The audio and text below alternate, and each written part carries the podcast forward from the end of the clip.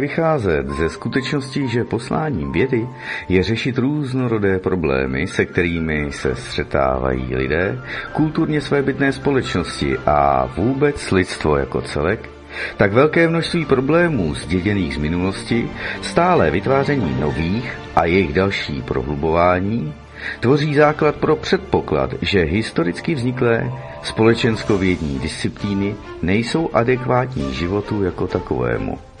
A z toho vyplývá, že neadekvátními životu jako takovému musí být i požadavky vzdělávacích standardů v oblasti společenských věd, jak pro základní, střední, tak i vysoké školy. Proto je dodržování vzdělávacích standardů v oblasti společenskovědních oborů pouze pokračováním politiky formování neadekvátního chápání světa u žáků ze základních škol a studentů ze středních a vysokých škol. Jehož důsledkem je neustále obnovování potenciálu pro vznik budoucích problémů, pohrom a katastrof. Tak, tak, tak, dámy a pánové, já vás zdravím a vítám a my se koukneme tedy na debatní speciál, koukneme se na již druhé pokračování nebo navazující uh, dvě hodinky programu pro lidi. Jo, nazval jsem to po titul tedy za další ze série debatních speciálů, jelikož přivítám tedy inženýra Jaroslava Tichého. Hezký večer. Hezký večer vám ve studiu i posluchačům. Tak též tu máme tedy uh, Petra Ješka, inženýr Petr Ježek, takže ho také zdravím a vítám. Hezký večer. Já zdravím a, a přeji všem krásné předjaří. Tak, tak, tak, vám tež. A ještě tu máme z odchod z EU ze stránek zástupce, tedy Filipa Leška, takže toho také zdraví a vítám, hezký večer. Dobrý večer vám i divákům. Tak Filip je nějaký slabý, tak to nevím, co s tím uděláme. Já ho když tak zkusím pak vytáhnout.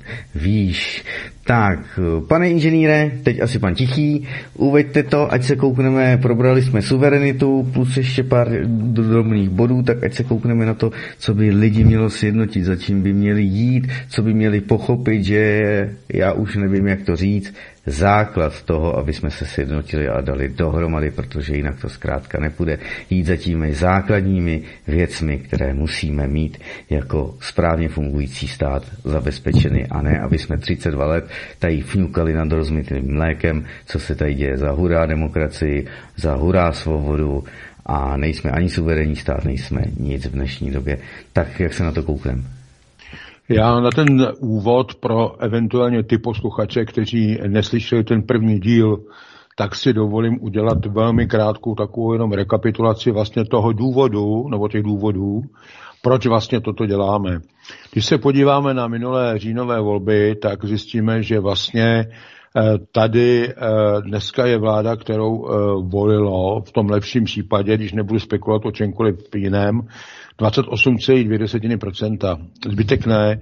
A ty 28,2% dneska v podstatě tady vládne a jak se zdá podle všech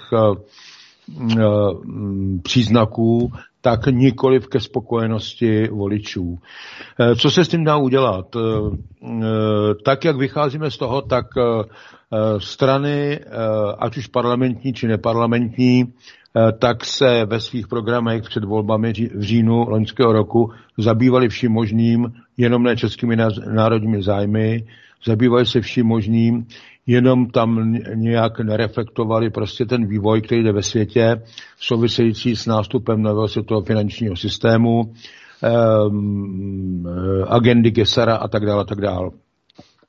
To znamená, uh, ukazuje se, že ty strany vlastně si žijí vlastním životem, svým způsobem pro sebe, kdy tedy jejich cílem je dostat pár lidí prostě uh, ze svého vedení do, do, do sněmovny, aby tam mohli vlastně Eh, fungovat ve starém systému a ten zbytek, aby dostal nějaké peníze na fungování na to, na to období. Vlastně eh, celé volby se potom eh, vlastně smrsknou jenom na, na soutěž o to, kdo bude přisluhovat cizím zájmům na úkor těch našich národních. Tímto způsobem to trvá možné není, proto jsme také Eh, řekli, uděláme něco jiného. Zatím ty strany se združují proto, aby teda byly dostatečně silné, dosáhly těch 5%, dostali se ze síly, měli moc nějakou a tak dál.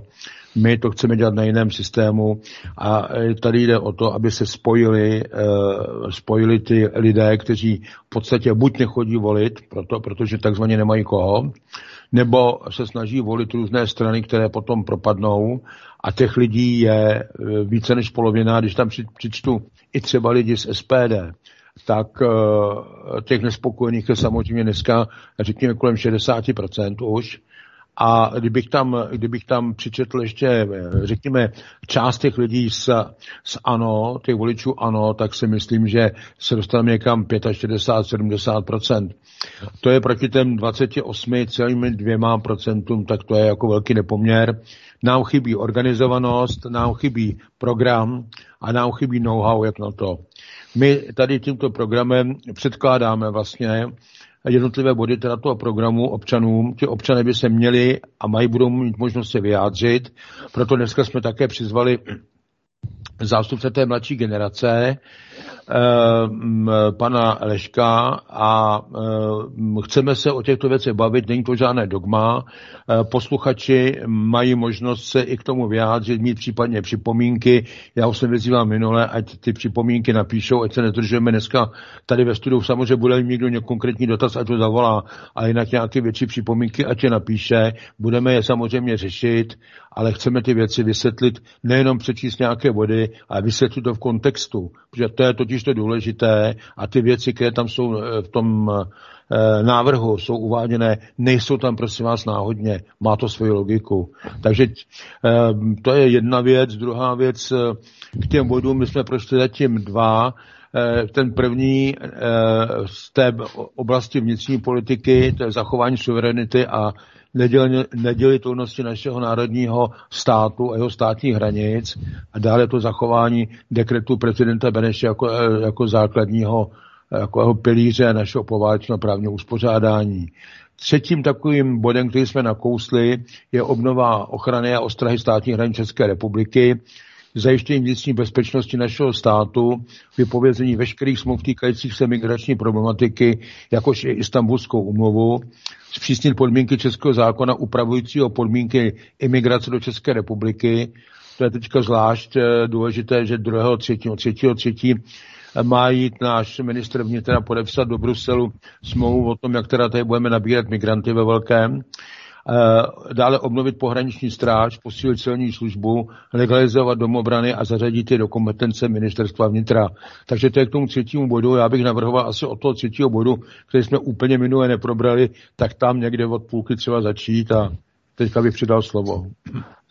Tak já se toho chopím s dovolením a eh, samozřejmě řada z nás si pamatuje vlastně dobu, kdy existovala nejenom eh, legitimní pohraniční stráž, eh, v rámci celní služby prostě fungovaly skutečně jaksi veškeré procesy. Tím, prosím vás, pěkně nechci říct, že, protože jsem měl tu čest i učit lidi z celní služby svého času, tak oni sami vyjadřovali to, že vlastně tak trošku jako se cítí malinko být eh, vymístěni vlastně z, té hlavní, eh, z toho hlavního smyslu té činnosti a sice to, aby vlastně prováděli hraniční celní službu.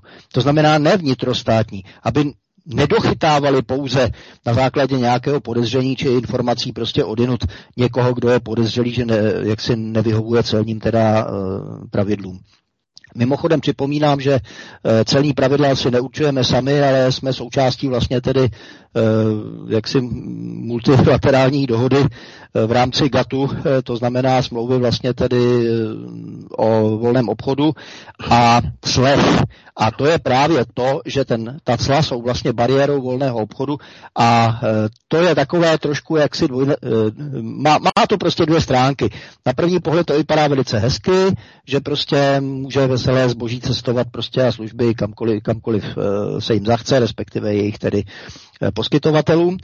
Na druhou stranu ale je tady problém v momentě, kdy cíleně nějaká mocnost se snaží vlastně tedy ovládnout eh, nějakou zemi, nějaký stát a pomocí tedy vlastně masivního třeba zbožového vlastně toku, který je záměrně dumpingový, to znamená ceny jsou velmi nízké, velmi příznivé, se snaží vlastně vytvořit podmínky pro to, aby ta daná země začala nakupovat prostě to příslušné zboží odinut.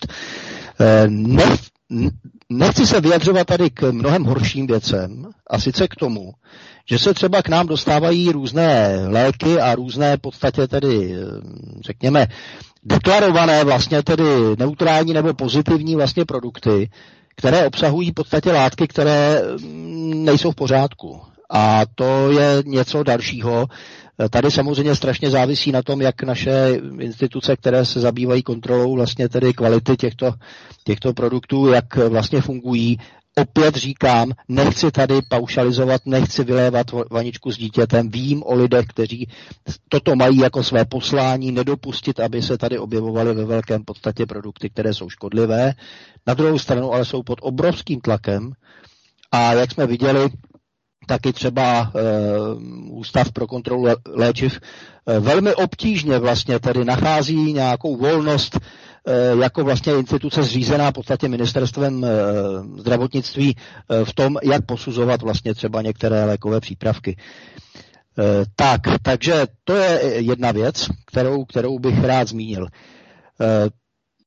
Pohraniční stráž a celní služba je v podstatě, řekněme, určitá propojená záležitost, protože eh, pohraniční stráž má v podstatě jakýsi precedens u nás v naší zemi eh, v první republice, protože pochopitelně i v době první republiky existovala pohraniční stráž, pochopitelně byli jsme tedy samostatným státem, byť také neplně suverénním, ale nicméně prostě byli jsme samostatným státem a eh, jak si tato, tato finanční stráž v podstatě tehdy fungovala v tomto smyslu. To znamená, byla ozbrojená, byla skutečně, měla, měla bránit vlastně nelegálním e, přechodům hranice, zejména paš, pašerákům, to znamená všem, kteří nějakým způsobem e, porušovali vlastně tedy příslušné zákony.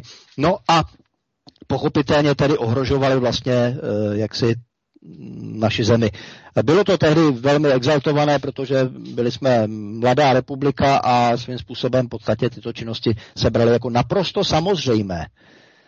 Dnes naopak, jako kdyby už to nebylo potřeba, což je zvláštní, protože e, lidé se zatím příliš ještě nezměnili a stále ještě v podstatě není možné, jak si se obejít bez těchto věcí, které, kdybychom všichni byli vědomí a jak si měli lidskou psychiku, to znamená v situaci, kdy můžeme vlastně tedy se neobávat e, jako majitelé v podstatě mm, jak si své nemovitosti a dalších věcí, e, obešli bychom se bez plotů, obešli bychom se bez veškerých vlastně tedy zabezpečovacích zařízení.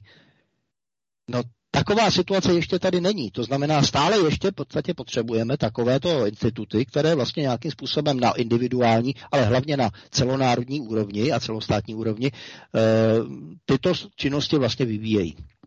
A tady bych zmínil jednu věc, která byla předmětem eh, v posledních letech poměrně i značné debaty, zejména tedy v oblasti, řekněme, takových těch alternativních eh, for, Eh, kdy se hovořilo o tom, že domobrada je v podstatě naprosto normální součást eh, fungování vlastně tedy eh, jaksi vnitřní bezpečnosti v dané zemi na základě toho, že ji provádějí sam, sami, sami občané. To znamená sami občané, kteří jsou si vědomi skutečnosti, že vlastně teda jsou tady určité problémy, je tady určitý nedostatek třeba standardních vlastně tedy Eh, standardních policistů, ať už na, na úrovni celostátní nebo místní, obecní tedy, městské, tak za takové situace pochopitelně domobrana získává vlastně tedy dvojí vlastně funkci. První funkci, že doplní vlastně tedy tu kapacitu, která je nedostatečná. A to, co je mnohem podstatnější, je, že domobrana vlastně tak, jak byla koncipována, tak v podstatě nabízí vlastně tu možnost, že vlastně tím, že chrání vlastně občany, tak může v podstatě přistupovat vlastně tedy ke státním institucím naprosto svobodně a volně. Nesmí být bráněno v tom v podstatě tedy jak si prezentovat e, daný problém, případně přivést někoho, kdo je podezřen, eh, podezřelý z toho, že prostě tedy jaksi páše nějakou nepravost. A to je právě situace, která se vymykala a do posud vymyká znění naší ústavy. A právě proto bylo velice jednoduché poukázat na skutečnost, že naše ústava neobsahuje pojem domobrana, nemá prostě proto žádný, žádné vymezené, v podstatě tedy jaksi žádný vymezený právní prostor a proto bylo taky velice snadné, jak si to torpédovat a zakázat v podstatě jakékoliv eh, dobrovolné eh, domobranecké vlastně aktivity. Tím chci říci, že se velice vážím všech těch, kteří eh, tu domobranu vlastně tedy řeší do posud, byť tedy jaksi už mimo, mimo ten oficiální, tehdy oficiali, oficializovaný koncept vlastně domobrany a e, je to velice důležité, aby se právě domobrana stala součástí vlastně oficiálních státních struktur. To znamená, aby byla součástí těch kompetencí, které zpravidla minister vnitra a ministerstvo vnitra má naplňovat, protože ministerstvo vnitra má naplňovat to, co představuje občanské definování bezpečnosti. Prosím vás pěkně ne, že si někdo na ministerstvu řekne, tak tohle já považuji prostě za to, že to je nebezpečné pro určité občany a proto zakážu ty a ty činnosti. Jak to funguje dneska. Jo, to prostě je naprosto absurdní.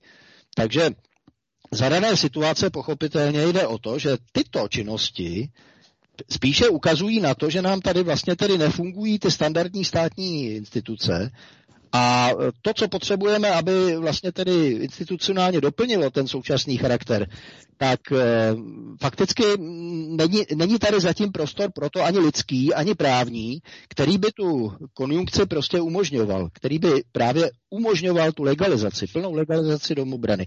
Zřejmě opravdu bude nezbytné sáhnout do ústavy a do jisté míry prostě doplnit a občansky posílit. Pan Leško, jestli mohu poprosit. Určitě, určitě. Jenom jestli mě teďka o něco lépe slyšet? Asi Teď je lepší, no. Výtečně. Super. Tak, jenom, co bych k tomu chtěl říct. Tak jako ochrana státních hranic v rámci Schengenu je prakticky něco, čeho nelze bez nějakých výjimek nějak dosáhnout. Jo? Pokud se na to podíváme, tak nás už od mlada vlastně učí v to, že vlastně chránit hranice už je dneska vlastně staromódní, zastaralá věc, která už nepatří vlastně do moderní civilizace. Učí nás to z toho důvodu, že vlastně žijeme v takové společnosti, že můžeme vzít občanku, přeci tam do Polska. Jo, super. Jenomže kdo pozná, že já nejsem nějaký člověk, co tam chce něco udělat špatně, jo? že kdo pozná, že já ne, nechci prostě nějaké pašo, nechci pašovat nějaké zboží třeba, do Švédska třeba, nebo do Norska, nebo tak. Jo, to si myslím, že je prostě podle mě špatně a jako jakési obnovení státní hra, jakési obnovení ochrany státní hranice, myslím, že by bylo fajn, a co se týče zajištění nějaké vnitřní bezpečnosti státu, tak vnitřní bezpečnost si myslím, že jako zrovna v České republice jako je docela na dobré úrovni. Chápu, že se tady můžou promérádovat lidé, kteří v rámci právě že tohohle toho Schengenu jsou mimo Evropskou, jsou z, ze zemí mimo Evropské unii, které, kteří, a ah, omlouvám se, trochu jsem se v tom zamotal. Uh, jsou to lidé, kteří mají nezrovna nejlepší úmysly. Jo, rozumím tomu, ale jako v České republice s tím letím nemáme moc velké zkušenosti. Snad jediná zkušenost je snad jenom z těch Karlových varů, pokud se nepletu, kde tam byl nějaký ten Afgánec, co jak znásilnil tu hol, mladou holku, pokud se nepletu. To bylo, myslím, u Litoměřic, nevím teď. U Litoměřic, dobře. Kde? Mhm. Uh, tak to si myslím, že to je jako asi jediné, ale jako jinak vnitřní bezpečnost si myslím, že tady nějaká je, že to není jako nějaký velký problém v současné době.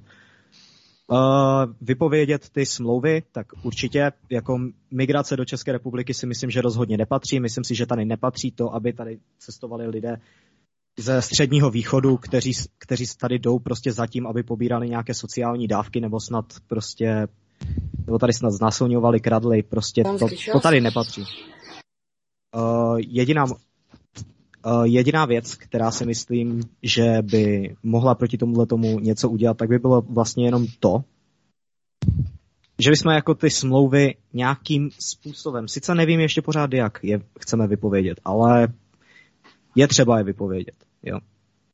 co se týče istambulské umluvy, to je jako naprostý, to je mm, jako, to je od, hrozná smlouva, to je, já nevím, jak bych to prostě popsal, to je prostě takový blábol, nesmysl, prostě tady skováváme prostě strašně moc věcí za to, že máme chránit nějak ženy, nějaké diverzi, nějak, nějakou diverzitu povinnou, no já nevím, jo, jako ta istambulská umluva je podle mě prostě strašný, je strašný žvát, blábol a mělo by se to podle mě rozhodně neratifikovat, hlavně u nás.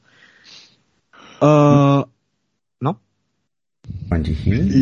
Jestli k tomu nic nemáte, tak já bych k tomu pár slov řekl. Podívejte se, za prvé uh, musíme vzít v úvahu jedno. Mm tady eh, došlo k tomu, že vlastně si říkalo, my tady nebudeme už jako jednotlivé státy, my tady budeme jako nějaký eh, větší celek, Evropská unie a tak dál. Nepotřebujete hlídat vnitřní hranice, protože budou hlídány vnější hranice. Vnější hranice měl hlídat Frontex a Frontex místo toho, aby hlídal hranice, tak jsem dovážel, tak jsem dovážel uh, prostě migranty. Víme, jak to bylo ze severní Afriky, vodil kousek od břehu, tam na ně čekal Frontex, aby je naložil, takzvaně zachránil. Taky zachraňoval tak, že překládali eh, tam z nějakých různých takových eh, bárek pochybných, je, je překládali na palubu a zachraňovali tím, že místo toho, aby je odvez kousek zpátky ke břehu, tak je vozil, tak je vozil přes středozemní moře, je vozil buď do Jižní Itálie, nebo prostě i jinam do Španělska a tak. To je první věc. To znamená, že eh, vnitřní hranice jsme státu jsme si zrušili a vnější jsme si nezabezpečili. Dodatečně se ukázalo, že to byl záměr v souvislosti teda s, eh, s plány globalistů prostě na, eh, na realizaci toho plánu Kutnuhave Kalergiho, to znamená navést sem ty migranty, promíchat teda tady ty národy, snížit to jejich IQ, udělat teda tady novou světle hnědou rasu a tak dále, a tak dále.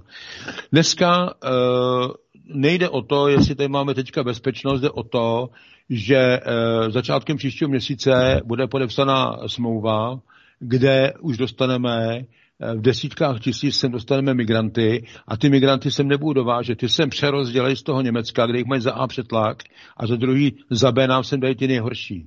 Takže jako eh, tady ta bezpečnost, že jsem zatím nikdo nechtěl chodit, tak eh, to byla jediná naše bezpečnost, než by jsme byli v té bezpečnosti tak výborní a ty názory o té bezpečnosti nás rychle přejdou. To oni s náma rychle rozchodí, to uvidíte.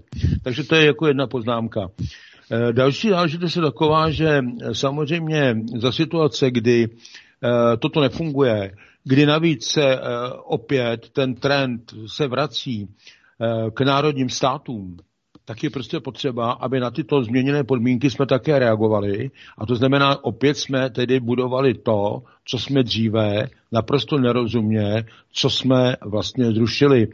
Já nechci se vracet ani k výrokům, i když si myslím, že byly prorocké, jako když tenkrát stříhali eh, ploty a myslím, že tenkrát pan Dinsbier starší říkal, jen aby jsme je tady ještě jednou nestavěli, jo, na té německé hranice a tak dál. Já si myslím, že ta doba, tak jak se to teďka jako jeví, takže se ta doba blíží.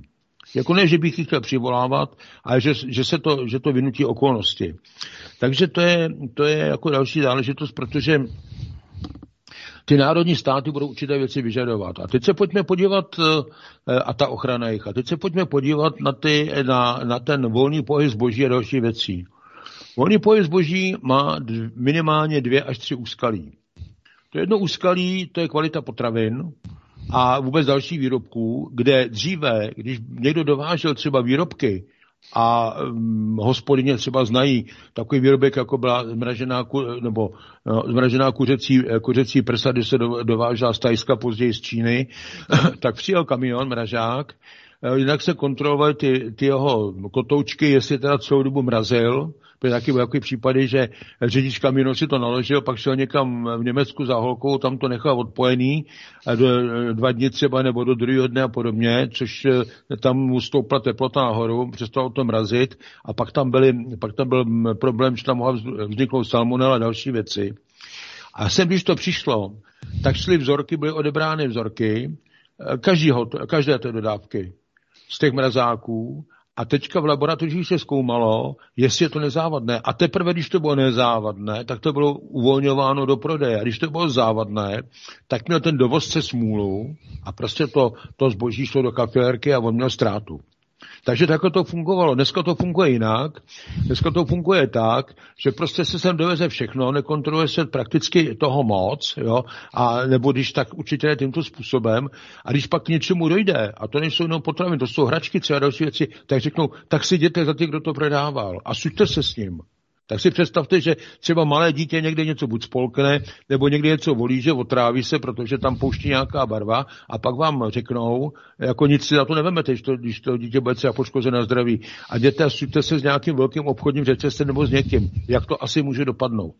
Takže toto je další věc, že to je i otázka obnovy, zpátky je to otázka obnovy eh, pořádné činnosti eh, obchodní inspekce těch, těch dalších, jako ta fitopatologie, dalších těch eh, těch, těch a veterina a tak dále, tak aby to fungovalo tak, jak to fungovalo dříve. Tím pádem se tam zvýší a je to taky otázka předpisů a dodržování těch předpisů z hlediska náročnosti na kvalitu potravin, na kvalitu dalších věcí. Kdy toto všechno to šlo prostě dostoupit. Teď, teď, teď, teď vládnou ty velké firmy a podle toho to také vypadá. Jo. A jde tady jenom, jde jenom o zisk, ovšem o to jejich. Jo. Nám jde o zdraví a o to jim jde o zisk. No. Takže to je, jedna, to je další část. A ta poslední, kterou jako vidím, aby dlouho nezdržoval, tak je to otázka cen a cel. Protože jako je krásné, že teda máme tady volný pohyb zboží, kdyby ten volný pohyb zboží byl k nám a od nás, budiš, ještě teoreticky budiš, jenže problém je v tom, že sem se budou, když nebudou cla, tak sem se budou dovážet dotované, dotované potraviny, potraviny a další výrobky ze dumpingové ceny. Řeknete, ono je to krásné, to je výborný, to ono to bude laciný. No, eh, problém je v tom, že tady vytlačíte úplně české výrobce kteří takové dotace mít nebudou. Tak zemědělci by nějaké dotace mít měli, ale takhle, já připomenu jednu věc, takhle bylo třeba zničeno africké zemědělství v velké části. Tam se pěstovalo lecos, ale, ne, ale dováželo se tam z Evropské unie a vytlačilo to jejich ceny, eh, jejich zboží kvůli cenám. Já, když jsem poprvé, když jsem se tady s tím setkal, tak jsem seděl, eh, tak jsem seděl na firmě v Argentině, to byl rok 79, pamatuju si to úplně přesně. A teď tam bylo v novinách, Eh, protože v té Argentině ty jsou eh, ze subtropů jsou dolů, eh, to je až téměř do polárních, do polárních poloh, takže to je země veliká, je, je na tu délku směrem k tomu jižnímu pólu, pěstuje se tam lecos, roste tam lecos, těží se tam lecos. No a od subtropických a snad pomalu tropických plodin až po nějaké ty běžné jabka, hrušky a nevím co, a teďka byla sklizeň a oni házeli svá jabka do, do vody, byla to plná řeka a tak dál. Pro, proč? Protože jabka, rajčata a další věci, něco se dováželo dotované z Itálie, něco se dováželo dotované ze Španělska. Jim to tam ničilo prostě jejich zemědělce. Takže teď si představte, že z toho tu přijde sem, tak nejde jenom o to, že vám to tady zničí ty zemědělce. Jde o to, eh, že když tady sem někdo bude jenom dovážet, tak jako za co to budeme kupovat? To je stejně, to je stejně debilní představa, když to řeknu takhle, jako že teda ty tady zničíme eh, dodávky eh, nebo v obchodní spojené dodávky lacinějšího plynu a že sem budeme dovážet skapalněný, daleko dražší skapalněný plyn, který ve finále ty naše výrobky tak prodraží, myslím teďka nejenom české, evropské, natolik prodraží, že nebudou konkurenceschopné na světových trzích. Tak neprodáme, přestaneme vyrábět, bude tady nezaměstnanost a za co potom budeme kupovat ten drahý skapalněný plyn a jiné výrobky? Teď to nemá logiku. To znamená, je prostě potřeba udělat jednu věc, budou i národní státy, tak budou taky asi clá. A udělá, bude nutné udělat, aby se čelo globalizaci to, co dělal prezident Trump v Americe, aby se zvednul ekonomiku. To znamená udělat clá. No a prostě pokud to se někdo o těch, já nevím, 20% bude třeba, eh, do, to bude doto, dotovat a bude to sem o to dovážet pod nějakou, pod nějakou cenou, no tak jako na to dostane těch 20% clá, aby se to vyrovnalo. To je ten smysl toho. To je ten, čili tady musí být i funkce ochranářská tak, aby naši výrobci a tak dál, tak aby to bylo v nějaké relaci, protože jinak tu ekonomiku doničíme. Ono si teď už jako moc ne, už potřebuje jenom malou ránu. Takže tohle je potřeba udělat a uvědomit si, že my tady nemáme, to je stejné jako s pohybem kapitálu. Jo, až my budeme kupovat velké fabriky eh, někde v zahraničí, myslím kromě pana Babiše, jako někdo další, jo, tak je to jedna věc, ale tady ten kapitál jde sem, pak jde tady odsud, utíkají ročně odsud nezdaněné 100 miliardy zisku, A my tady chceme, tady teďka vláda chce udělat to, že tady odrbe, odrbe, odrbe penzisty, že teda eh, jim prostě sebere někde nějakou slevu na dopravě. Teď je to za A ubohý, za druhý to nic neřeší. A tady vidíte, jakou, jaký prostě asi rozhled mají ti, co vůbec takovouhle hloupostí přijdou. A tohle je prostě potřeba všechno vzít v úvahu, protože my tady nepotřebujeme ekonomii, my tady máme ekonomů hromady. A to jsou všechno, kteří vylezli eh, později z těch škol, kde teda odříkávají to podle těch neoliberálních brožur, my tady potřebujeme národohospodáře který teda bude vědět, jak si má počínat se státem, jak teda tady má hospodařit tak, aby to tady zase začalo fungovat. A k tomu, aby to tady mohlo fungovat, tak samozřejmě nemůžeme být v tom chomoutu, ve kterém jsme, protože do toho jsme vlezli a naše úloha do byla stanovená. A to byla kolonie. Takže dokud budeme kolonie, tak toto jako těžko budeme realizovat. Ale k tomu, tady k těmto věcem z té oblasti zahraniční politiky se dostaneme později v jiném pořadu. Takže tolik ode mě zatím. Eh, jenom možná maličký přípodotek eh, v současné době představuje odliv, eh, celkový odliv peněz z České republiky v souvislosti právě s mm, jaksi platbami v rámci konsolidací českých ceřiných společností matkám zahraničí a podobně. Zhruba asi půl bilionu korun v současné době. Jo? To je jenom pro představu, eh, jaký je ten objem prostředků, který bychom tady mohli mít doma v momentě, kdybychom si tady mohli ty věci řídit po svém. Čili kdybychom chtěli, tak budeme v Turánu, budeme v Turánu mít eh, plusový rozpočet. Kdybychom chtěli. Tak. Ale my si volíme takové vlády, které nechtějí a vlezli jsme do takových podmínek, kde to dost dobře není možné. Jo, a to znamená, toto všechno je prostě potřeba řešit. Ale aby to bylo možné řešit, tak to lidi musí začít chápat vůbec. A to je právě jeden z důvodů, proč teďka o tom hovoříme. A proč to teda také navrhujeme do toho programu. A pokud ti lidi ani takovýto program prostě nepodpoří, no tak jako, tak těm lidem, ale teda nám všem potom není pomoci. A to je prostě potřeba chápat. Eh, pokud v tomu nic nemáme, pojďme dál. To je bod 1.4. Eh, zákaz nebo zakázat zřizování zahraničních vojenských základů na území České republiky. A to je prostě potřeba dát i do ústavy toto. Jo, čili prosím zase, povídejte. No, já jenom krátce, protože to jsou věci, které v podstatě už tady rezonují eh, poměrně dlouho. Možná si i posluchači eh, vzpomenou na dobu, kdy se tady vlastně tedy nějakým způsobem pod naprosto falešnými technickými a bezpečnostními charakteristikami prosazoval americký radar. A lidé, kteří tomu rozumí, tak samozřejmě vyskočili okamžitě a vzniklo vlastně tedy Eh, jaksi eh, hnutí ne základnám, což je v podstatě dodnes vlastně činné hnutí, které reprezentuje vlastně tedy eh, poznání skutečnosti, že v momentě, kdy v nějaké zemi je cizí radarová základna, no tak logicky je cílem.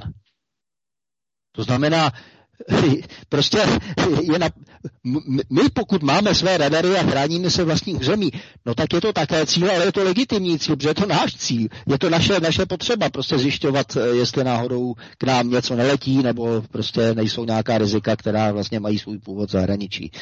Myslím tím vojenská pochopitelně. Takže eh, z tohoto hlediska eh, je vlastně celá ta vojenská oblast velice problematická v současné době, protože jsme vlastně pouhá, onuce v rámci NATO a v rámci, v rámci uh, jaksi uh, takové té uh, globální vlastně politiky, um, řekněme toho deep stateu ve Spojených státech, zejména, protože on to má globální charakter, ale prostě mm, jako je to, je to ta ambice prostě tamních, tamních elit a tamních, tamních prostě tedy mm, no, těžko, jim říkat lidé moc lidských vlastností nemají. E, to je ten hlavní důvod. To znamená, proč tady mít, ne, nemít zahraniční vojenské základny, no protože tady máme mít své vlastní obranné prostředky, ne cizí. A pod jakoukoliv zámínkou, prosím vás pěkně, protože všichni hovoří o tom, my vám dáváme obrané prostředky. No, tak e, fakticky nabídka, nabídka prostě 150 mm munice, že jo, naší eh, čacké ministrině obrany eh, na Ukrajinu byla fakticky takovým příspěvkem prostě k mírovému urovnání vlastně celého konfliktu. Takže to jsou takové ty krásné prostě paradoxy, které vlastně by každý člověk si měl uvědomit v momentě, kdy si musí říci, že nikdo jiný než my sami se o své vlastní věci postarat nemůžeme. To znamená, je na nás, jakým způsobem si vlastně posta- e, zařídíme v podstatě svoji vlastní tedy národní obranu. A proto je toto vlastně součástí celkově e, nezbytné změny vlastně e, celé obrané politiky. Tak. Co se týče těch... No, pardon, povídejte, no, prosím. Eh, co se týče těch zahraničních základen, tak jako já už jsem dlouhodobě vlastně proti tomu, aby tady stála jakákoliv zahraniční vojenská základna. Podle mě prostě v Česku si máme mít prostě vlastní armádu a nemáme prostě tady zvát nějaké jiné. Jo, podle mě to, že si tady někdo pozve, já nevím, americkou armádu nebo někoho takového, ať si tu postaví základnu, to je jak, to je jak srpen 68, že si tady prostě někoho pozveme, aby nás tady vlastně bránil.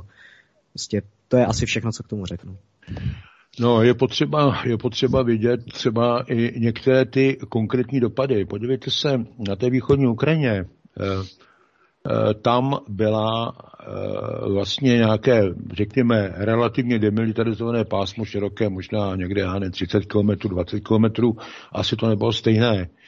Jestli tam někdo dodá houfnice Zuzana, to dají Slováci, a my k tomu jim tam dáme darem, jim tam k tomu dáme munici, no tak to lítá přes to demilitarizmní pásmo a dostřelí to prostě na tu druhou stranu a tam to padá do civilních objektů, že jo.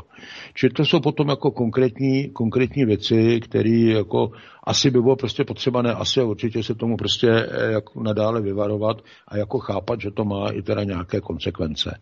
Nicméně k těm zahraničním vojenským základnám, my potřebujeme znova zřídit eh, tady zase armádu, tak jak by měla být armáda. Takové ty představy, jak někde něco bude společné, jak něco budeme mít a jak nás někdo bude chránit, mně připadá, já už jsem to tady možná někdy v nějakém pořadu zmiňoval, tehdy tu debatu s těmi studenty na té vysoké škole, eh, na té univerzitě v tom Brně, kdy se jako také domnívali, to byl rok 2017, kdy mě kdy jako se domnívali, protože jim to tam vyprávěla nějaká ta nežiskovka, jak je to teda výborný tedy být, být v tom NATO, protože když něco bude, tak, tak zaprvé se bude válčit někde daleko a za druhý to NATO nás bude chránit a oni budou chodit po diskotékách. Jo. Takže teď se najednou ukazuje, že to může být jinak a já to nechci přivolávat a za chvilku tady může dojít třeba i k tomu, že právě to ty mladí budou mobilizováni, dostanou nějaký rychlový cvik, a mohou se dostat do, do, do konfliktu Einstein. Já to nechci přivolávat. Já jenom říkám, že ta doba je velmi nebezpečná a že je prostě potřeba velmi zvažovat takovéto záležitosti a my jsme to určitě, jsme to nezvážili dobře, protože o tom rozhodovali lidé, kteří tomu nerozumí. Byli jiní lidé, kteří tomu opravdu rozumí, bohužel ti nedostali slova a vy víte, že pokud jde o na to, takže se nás vůbec nikdo na nic neptal. Vůbec nikdo se nás tam neptal a prostě jedno krásnou jsme tam byli, protože viděli, že by to od hra neprošlo. Takže z toho dneska se odvíjí další věci a nejde o to tady mít místo jedných základen jiné, cizí, vůbec ne. Buďme, buďme konečně sami sebou, dělíme si nějakou politiku, která bude, kde budeme za dobře ze sousedy, ale vůbec budeme se snažit o mírovou spolupráci a pokud tedy budeme, abychom byli třeba v nějakém trochu větším celku, tak to řešíme tedy v rámci nějakého třeba konfederačního uspořádání. Prosím vás, rozdíl mezi konfederací a federací, já už jsem to jednou vysvětloval. Federace je to, co zažíváme, nebo snaha o ní to, co zažíváme v EU, tak to určitě ne. A konfederace je vlastně svazek uh, států, který je navzájem provázán pouze dvoustrannými smlouvami, které pokud něco nevyhuje, tak eh, jsou vypověditelné a odchází se žádné, dvoule, žádné dvouleté eh, výpovědní huty a různé ciráty, žádné dotace, žádné masivní příspěvky někam a podobné věci, nic takového. A taková záležitost, když by byla, tak je to otázka, eh, nebo ty důvody. Obrana, možná zahraniční politika, aby teda byla větší váha, a samozřejmě větší trh. Větší trh a připustme, že i třeba spolupráce v oblasti ekonomické, tak aby všichni ty členové nevyráběli to též, to znamená, aby tam byla třeba nějaká dělba práce. To má smysl toto. Jo. Takže, takže jenom takhle k tomu, tady k tomuto bodu 1.4 ode mě. Já jenom připomenu, že vlastně se k těm zahraničním aspektům budeme ještě věnovat v dalších dílech, Určitě. takže v podstatě bych toto nerozebíral až ano, tak. Ano, ano. Eh, co, jenom, jenom kratičká poznámka ještě snad, snad na závěr. V tom smyslu, že eh, ano, eh, zahraniční vojenská základna v jiné, jak si v dané zemi, a to se netýká vůbec pouze České republiky, je v podstatě enkláva mocenského prvku v zahraničí. Co takováto enkláva mocenského prvku v zahraničí znamená? No pochopitelně prosazování mocenského zájmu dané země, která tu vojenskou základnu tam má. Takže jenom abychom si taky uvědomili prostě ten prostý vlastně tedy smysl celé věci, která je spojena s existencí zahraničních vojenských základen. No, tak eh, víc asi k tomu není třeba říkat. Pojďme k dalšímu bodu. Souhlasím s tím, že my si to pak ještě ten bod probereme potom v té zahraniční politice. Ten další bod, to je 1.5, eh, ještě v té oblasti té vnitřní politiky, eh, vrátit výlučnou pravomoc v rozhodování o vysílání českých vojenských jednotek do pravomoci sněmovny a prezidenta republiky jako nejvyššího velitele ozbrojené moci s tím, že tyto otázky budou nově upraveny v nové ústavě České republiky. Eh, vrátit neprodleně příslušníky českých ozbrojených sil ze všech zahraničních misí, které nejsou realizovány pod hlavičkou OSN domů a současně za A pozastavit zahraniční mise realizované pod hlavičkou OSN na dobu přeskumu jejich souladu s českými národními zájmy a za B zrušit podřízení našich jednotek cizímu v závorce zahraničnímu velení s případnou výjimkou jednotek vyslaných pod hlavičkou OSN či jednotek pod společným vedením konfederace. Takže, pánové, máte slovo. Zase ve stejném pořadí. Tak, tak asi se to opět chopím. Eh, takhle, eh, v podstatě tady se jedná o přesně ten zvláštní vlastně tedy prvek eh, koloniálního charakteru, kdy se po naší vrchnosti v podstatě tedy požaduje, aby rozhodla tak, jak je vlastně v souladu se zájmem prostě tedy té cizí moci. A to je přesně ten moment, který vlastně tedy vyvrací vlastně smysl řekněme, národní armády, národních eh, vojenských jednotek a především národní obrany, jak opět může fungovat obrana dané země, tedy dané, daného národa, eh, z hlediska toho, že fakticky o tom, rozhodova, o tom rozhodují cizí mocnosti. Jo? To je ten základní moment. To znamená, právě proto je třeba vrátit. Ono, tady se totiž trošku něco předpokládá. Ta pravomoc prezidenta je celkem jasná eh, ve všech zemích a myslím, že systémově to není vůbec nic proti ničemu. Eh, on je skutečně nejvyšším velitelem ozbrojené moci v dané zemi. A eh, Tady jde pouze o to, aby tím prezidentem byl prostě člověk moudrý a člověk, který prostě jaksi Eh, dané věci prostě rozumí na globální úrovni. Není prostě jenom prostě provinční politik a neznalec vlastně tedy okolí a globálu. No a to je jeden moment. U té sněmovny, tam, tam problém nevidím, a jenom v tom člověku, v, v tom prezidentovi. Ale e, ta pravomoc sněmovny, ta je podmíněna jednou věcí. Sněmovna totiž opět nesmí být loutkovou ve vztahu k cizí moci, ale musí být v podstatě tedy autentickou vlastně sněmovnou eh, reprezentující vlastně lidi. To znamená to, eh, že eh, tady zatím nemáme ty národní zájmy vůbec nikde formálně tedy uvedené a oficiální, tak fakticky to znamená jednu věc. Ti poslanci a senátoři v podstatě absolutně v parlamentu, protože zatím tady máme ty dvě komory, v parlamentu v podstatě fungují, no, Eh, no, fungují prostě nikoliv jako poj, pojistka toho, jaké jsou prostě národní zájmy z hlediska prostě zájmu národní obrany. Jo? To znamená, tady se nám vlastně před, e, předkládá v podstatě poslední době to, že jsme ohrožováni ze strany, řekněme, Ruské federace, která je agresivní a já nevím, další věci. E, dobře, ale prostě jako je to, je to skutečná realita? je to prostě to, co nám ve skutečnosti hrozí? Není tady právě náhodou nebezpečnější to, že se tady vyskytují různé zahraniční jednotky, které se tady prostě courají po naší zemi a je jim umožňován vlastně průjezd, průchod, průlet, aniž by prostě tady jako někdo řekl, ale vážení, vemte to i nudy raději, protože je to pro nás potenciální nebezpečí. A e, v této souvislosti připomenu pouze jednu věc, e, a sice to, že transport, eh, v současné době transport vojenského materiálu na Ukrajinu ze zemí Evropské unie je potenciálním eh, cílem eh, vlastně z hlediska zlikvidování takovéhoto, takovéhoto kontrabandu, dá se říci. Jo, takže to je další aspekt velice čerstvý, velice jaksi aktuální, který vlastně tuto záležitost řeší. Nová ústava pochopitelně by měla reagovat na věci, které budou, ne na věci, které jsou.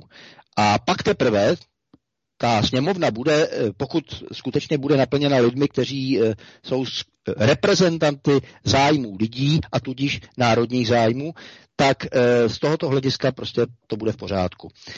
Co se týče zahraničních misí, tam si myslím, že je to celkem jasné, protože Opět je tam předpoklad. Eh, v současné době OSN eh, není zrovna úplně nejlépe fungující vlastně globální organizace, ale jak je správně konstatováno, eh, je to jediná vlastně organizace, která v podstatě je globální zárukou jaký, jaký, jakýchsi možností prostě mírového urovnání konfliktů a nevznikání konfliktu. Stále ještě to tak prostě je, byť prostě je tam obrovský tlak ze strany, mm, řekněme, těch globálních eh, militantů a eh, no vůbec těch nelidí prostě, kteří by nejradši prostě to tady zlikvidovali šmahem všechno.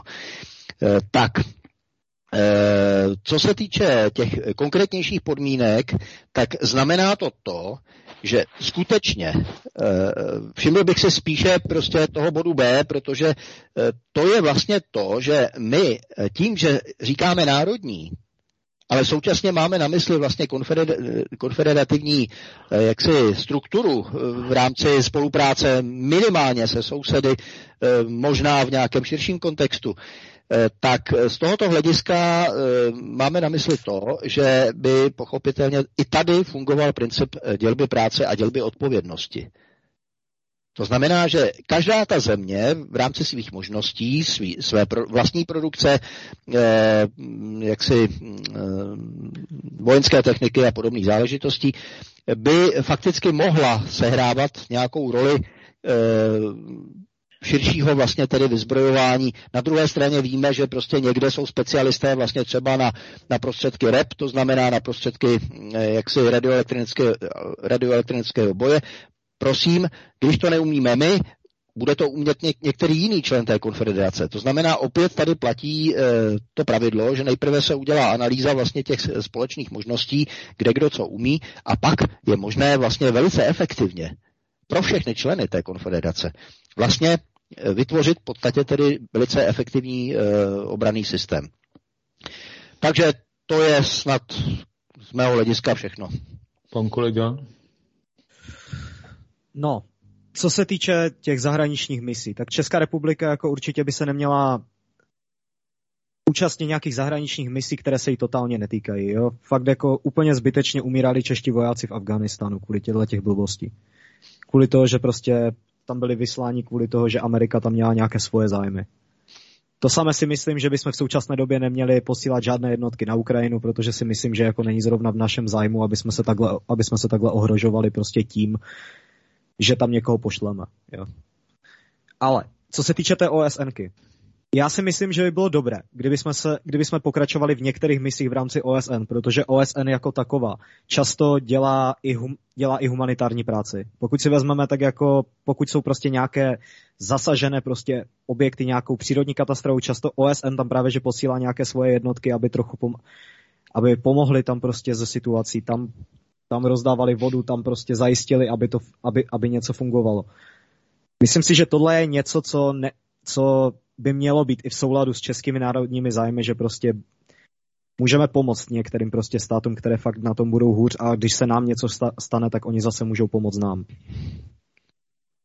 To je asi všechno, co bych tomu no. Já, já krátce zareaguji, protože ano, souhlasím, souhlasím s touto poznámkou velice.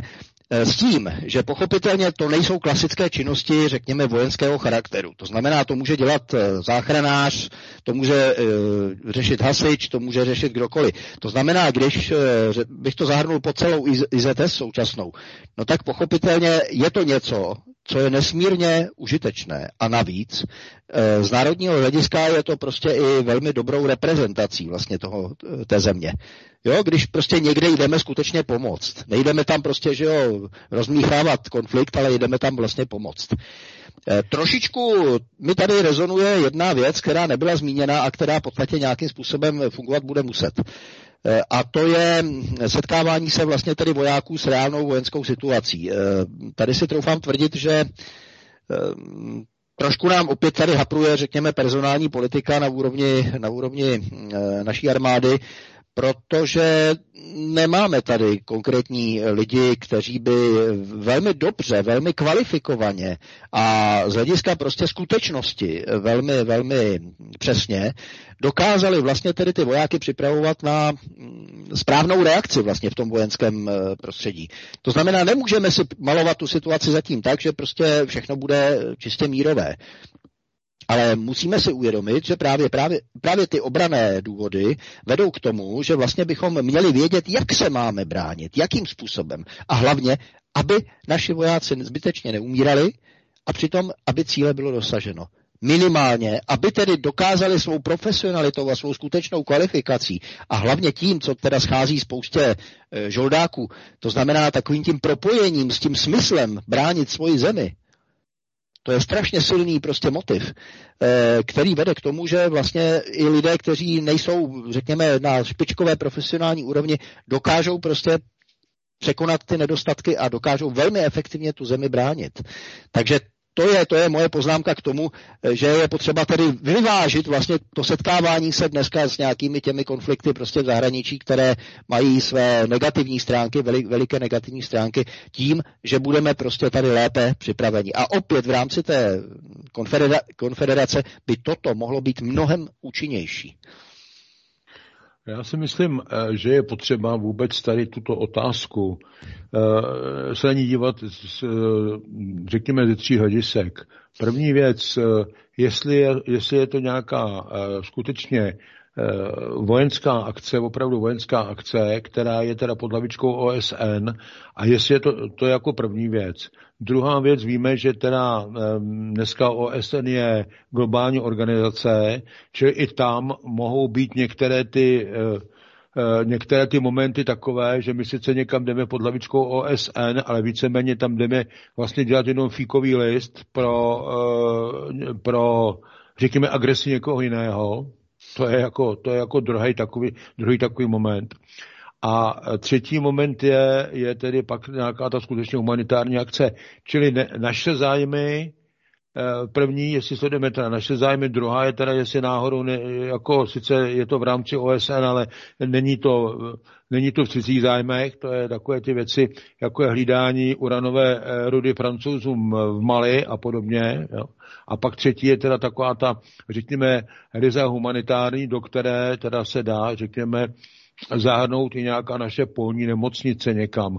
Ale podívejte se, jak to začalo. Začalo to polní nemocnicí, pak to začalo vysíláním chemiků, pak to začalo vysíláním nějakých strážních jednotek a pak už nám je vozili domů v pytlích, že jo. Jo?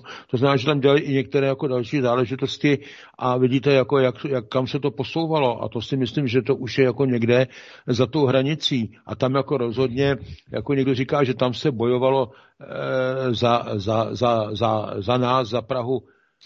To, to, jak se tam mohlo bojovat, když si je sem, když si je sem potom sami dovážíme, tak co, co, vyboj, co vybojeme tam, když si je sem potom sami dovezeme.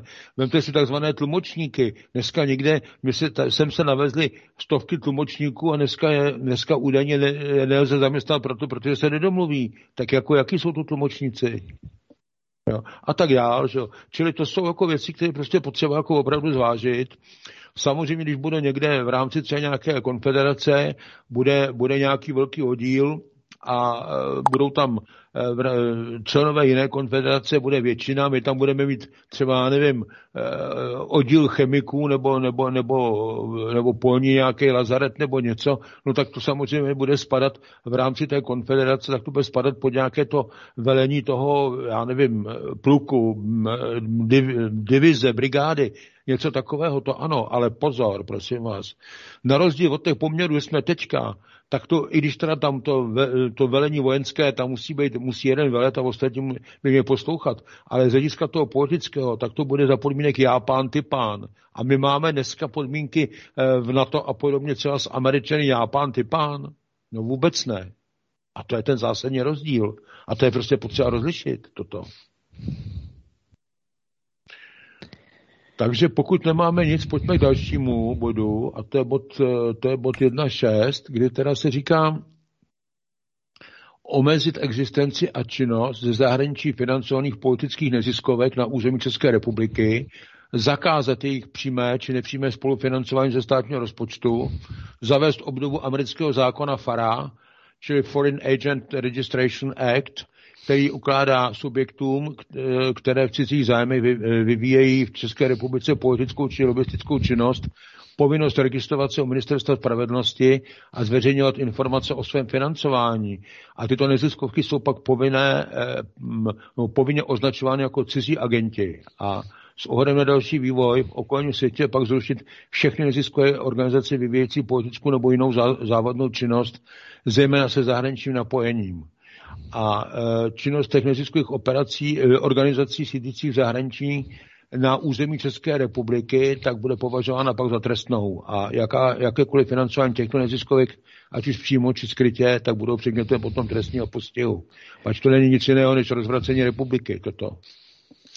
E, tady je krásná věc, která možná spousta lidí jak si mm, ozáří obzory, protože Fara eh, není moc známá. To, že ve Spojených státech eh, tento zákon mají. Ale vzhledem k tomu, že tady máme poněkud prodejná média, tak e, fakticky došlo k tomu, že vlastně všichni poukazovali na to, e, že Ruská federace v nedávné době v podstatě ten podobný zákon vlastně zavedla u nich.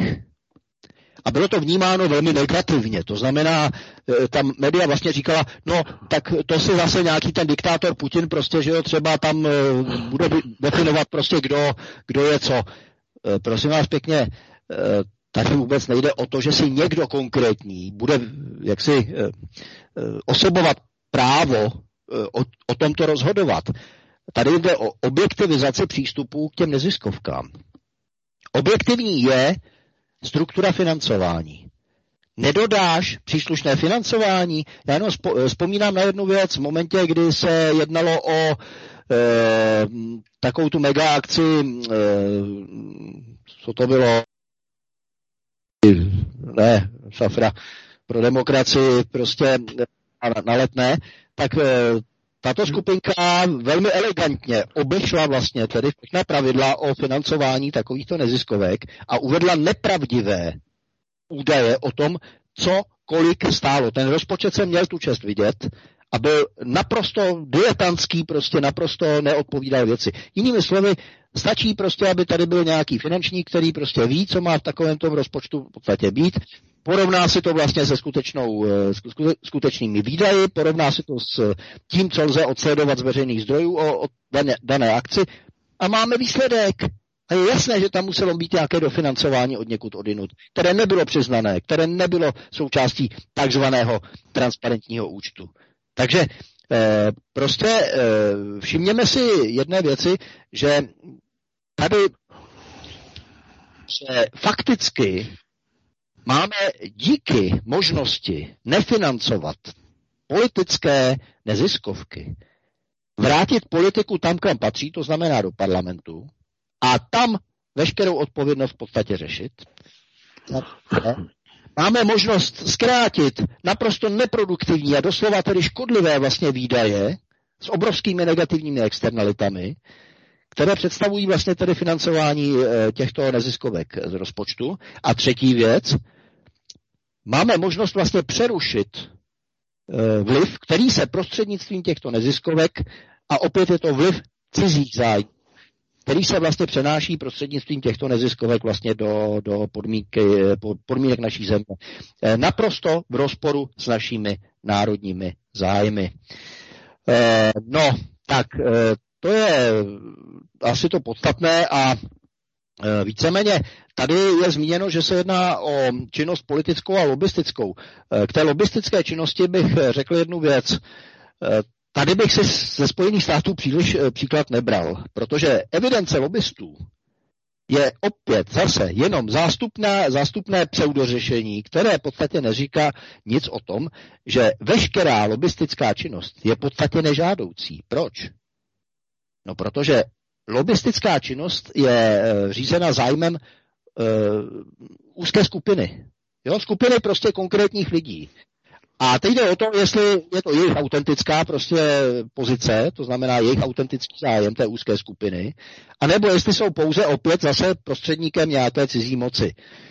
E, v tom druhém případě samozřejmě jde o zjevně škodlivou záležitost. U té, u té, e, v tom prvním případě, pokud je to autentické, tak tam varuje před jednou věcí. E, lobbysté mají silný zájem protlačit minoritní řešení na úkor majoritního.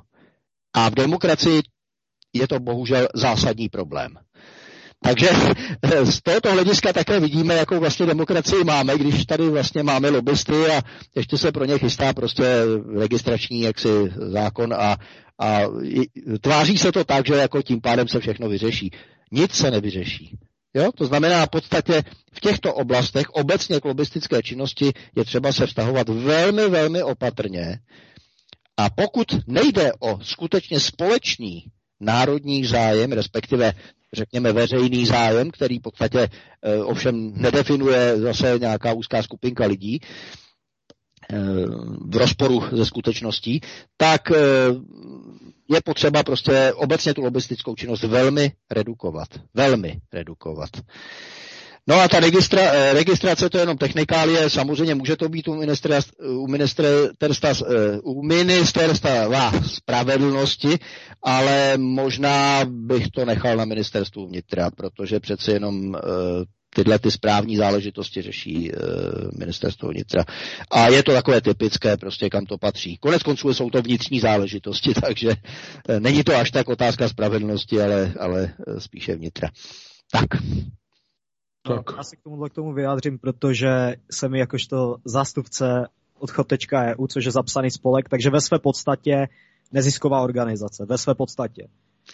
A jelikož jsme lidé, kteří mají jakýsi politický cíl, což je vyvolat referendum o, o našem členství v Evropské unii, tak ve své podstatě nemůže, jako chtít zakázat takovéhle organizace si může být i škodlivé. Pokud si vezmeme, že jako v současné době, jo, v současné době existují i organizace, jako je Milion chvilek a tak, co prostě jako si vyvádějí peníze na svoje účty, co jsou financované ze zahraničí. Pro boha, my, jsme my ze zahraničí máme jedinou platbu, to je náš člen, který prostě dlouhodobě žije v Anglii.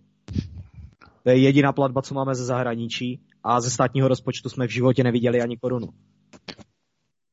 Takže jako nějaké zakazování jako politi- politických neziskovek mi připadá jako hodně jako špatný nápad. Jo. No, no, já k tomu něco řeknu. Tady to není paušálně. Tady eh, je potřeba zaprvé rozlišit ty neziskovky. A jedna věc je, jestliže, ne, a to já opakuju, e, e, nebo ještě řeknu jednu věc, abych ani nezapomněl, e, ta fara v Americe, ta je tam od, od 20. let, mám pocit, že to je od roku 1926, takže teďka jako jestli teď to před několika málo lety to Rusové obsali, tak to není nějaký, že se jako prostě tam někdo, Putin nebo někdo, co se tam probudil nějak a něco tam vymyslel. To tak není. A zpátky k těm neziskovkám. Tady je debata o tom, když neziskovka, cizí neziskovka ze zahraničí tady platí nějakou činnost, to je jako jedna varianta, tak tam bych to, jako, tam bych to viděl teda, tam bych to viděl jako špatně. A druhá věc, neziskovky, která tady jako vykonávají prostě činnost, která je v rozporu, tady prostě, e, e, prostě řekněme s ústavou, překračují teda tady ústavu, překračují tady zákony. Jinak tady se e, ty neziskovky se připouštějí, protože kdyby kdyby, kdyby nebyly, tak tady ani v tom návrhu nebude ne, eh, zavést teda tu faru nebo, nebo ob, obdobu té fary, tak by se to zakázalo a, a ne, ne, eh, ne, nenavrhoval by se fara. Že jo? Čili toto je prostě potřeba rozlišit. Stejně tak jako je nám jasný, jako že jsou neziskovky neziskovky, to je jako je nám jasný. Eh, nebavíme si prostě teďka vůbec o těch neziskovkách, které jsou opravdu humanitárního charakteru, o tom vůbec není debata. Jo? A je tady debata o takových, který tady prostě, vemte si jednu věc, když se podíváte, jestli jste viděli uh, mocenskou pyramidu Nového světového řádu NVO, tak tam zjistíte, že uh, v těch uh, vrstvách nebo v těch stupních, jak jsou tam seřazený, tak jsou neziskovky, víte kde? Nad vládami jednotlivých států. A tady je také cílem v podstatě postupně to dostat do té, do té podoby, že tady budou velet neziskovky, tady budou vládnout neziskovky ne vlády, neziskovky tady budou vládnout. A bude to, bude to vypadat tak asi jako v Evropské unii, když, když, to tam, eh, když se to tam snaží celé ovlivňovat, eh, Evropská komise, která je složená z nikým nevolených lidí, a která dostává spoza opony, dostává papíry, které akorát eh, a instrukce, které akorát tam dává do běhu a prosazuje tam. Tak to by pak bylo na úrovni států a tomu je přece potřeba předejít. Ale to se děje a postupně oni nabývají tu moc. Podívejte se, podobným způsobem máte tam, má, má tam i svůj šprincel, nebo svůj, svoje místo, svoji, svoje místo na tom bydílku, svoji příčku, tam mají uh, mass media. To je, to je velmi podobné. A najednou někdo říká, no no, další, další jaksi mocnost nebo a tak dál. Mocnost tom, no, mocnost je to proto, protože jiní prosazují. A je tohle to všechno, když si všimnete, tak pak jde mimo vůli a velmi často proti vůli lidí. Kdyby to bylo lidem po vůli, většině, tak to nepotřebujete, tak, tak, tak to poběží prostě podle toho, co dělají ty vlády. Teď si vemte, že si někdo navolí, teda tady i teda nějakou vládu, nechci teďka chodit do těch voleb a do toho, jak to bylo a jestli taky stroje Dominion a tak dále, a jak to bude teďka, když bu, jestli jsou lidi kteří jako už na dálku dneska obvinitelný díky očkování, to nechci teďka řešit. Ale jenom si vemte prostě tu situaci, že teda potom teda tady začnou Eh, tady budou jakési volby, ale stejně budou volby málo platné, protože to ten vládám budou šéfovat neziskovky, které budou říkat, tohle smíš a tamhle to nemůžeš. No to přece není možný. A tohle je cílem toto jako prostě zastavit a zamezit tomu, dokud to ještě vůbec jde. A my jsme mnohým věcem, jako občané tohoto státu, a nejenom tady, to i další zemí, tak my jsme mnohým věcem včas nedokázali čelit, včas jsme nezastavili a dneska řešíme to, co řešíme. To je všechno důsledek naší předchozí nečinnosti. Tak se z toho poučme. Eh, ještě, ještě bych si dovolil přímo reagovat vlastně, eh, tady jak pan kolega říkal, že, eh, že vlastně teda mají jednoho, jednoho dominantního vlastně teda financujícího člověka v Británii a, a, a, a, a jinak, jinak, že to je prostě členských vlastně teda příspěvků. Je to tak? Je to normální řadový člen, není to v žádném případě žádný dominantní. Je to jo, normální. takhle, tak je to řadový člen, ale prostě disponuje nějakými prostředky, které prostě věnuje. Uh, poslal, tra- poslal standardní tak. členský příspěvek. Přes, přesně tak, dobře. Takže není problém. Za takovéto situace vůbec nemůže vzniknout žádný problém. A to ze dvou důvodů. Za prvé, že členské příspěvky jsou vlastně jediným naprosto legitimním a bezproblémovým a vlivově vlastně tedy ne, nemanipulovatelným prvkem, eh, pokud prostě je známá členská základna a prostě ví se, že, že není členem prostě známý miliardář a jeho eh, korporaci prostě vlastně tedy ta neziskovka slouží. Jo, to je ten případ prostě špatný, že jo, který je evidentní, ale no, takže z tohoto hlediska by eh, ta vaše neziskovka vlastně vůbec neměla důvod být označována jako cizí agent. Jo? Prostě nedává to smysl. A ten druhý důvod je ten, že naopak Jestliže činnost té neziskovky směřuje vlastně tedy k autentické suverenitě vlastně dané země, No tak pro boha, jak by mohl být takovýto subjekt cizím agentem? Z podstaty věci. jo, takže jsou tam objektivní vlastně hlediska, objektivní kritéria, která jasně dokážou vlastně tedy vymezit ty věci. A není tady potřeba nějaký arbitr, nějaký prostě mocnář, který řekne, ukáže prstem a řekne, tohle jsou ty potřebné neziskovky a tamhle to nejsou ty potřebné neziskovky. Ne, ne. A žádné zakazování by nebylo, pochopitelně. Jo? Čistě, čistě je to ta registrační povinnost, která by v rámci toho, co teda jak si obsahuje FARA, Eh, je to registrace, je to zviditelnění vlastně toho, eh, vy jste financováni ze zahraničí, to znamená, reprezentujete fakticky nějaký zájem, který prostě přes ty finance se eh, takto zprostředkovává. To je všechno. Ale to není o členském příspěvku, samozřejmě to je, to je no. opravdu financování činnosti. To je, tak. To, ale já přesto, protože někdy mě někteří vytýkají, že, to, že různé věci třeba dělám jako, jako učebnici, nebo že to tam mám po vodsekách a po bodech a tak dál, Tady jako je to eh, trošku složitější odstaveček, jak já slibuju jednu věc, že to eh, rozdělím tak, aby, eh, jo, aby ta problematika byla rozlišená, to znamená, že to dám jako do několika podbojů nebo odseků, aby tam byly ty jednotlivé alternativy jako lépe, lépe z toho zřetelné, jo, aby to nemátlo. Jo. Čili už jsem si to poznamenal a, a učiním tak. Um, ale jinak jako ten princip jako je jasný a to jsme si myslím vysvětlili. Pojďme dál. Dalším bodem je 1.7 provést rekodifikaci ústavy a na jejím novém základě provést změnu právního systému a uspořádání jednotlivých forem státní moci.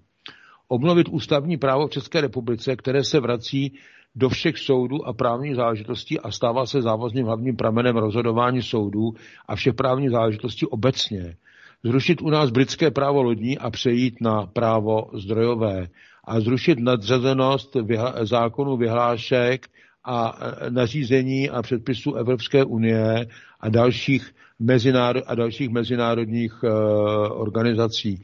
Já tady u toho jenom snad jednu věc, uh, sice uh, pořád jako nemám pocit, že je Evropská unie něco více než mezinárodní organizace,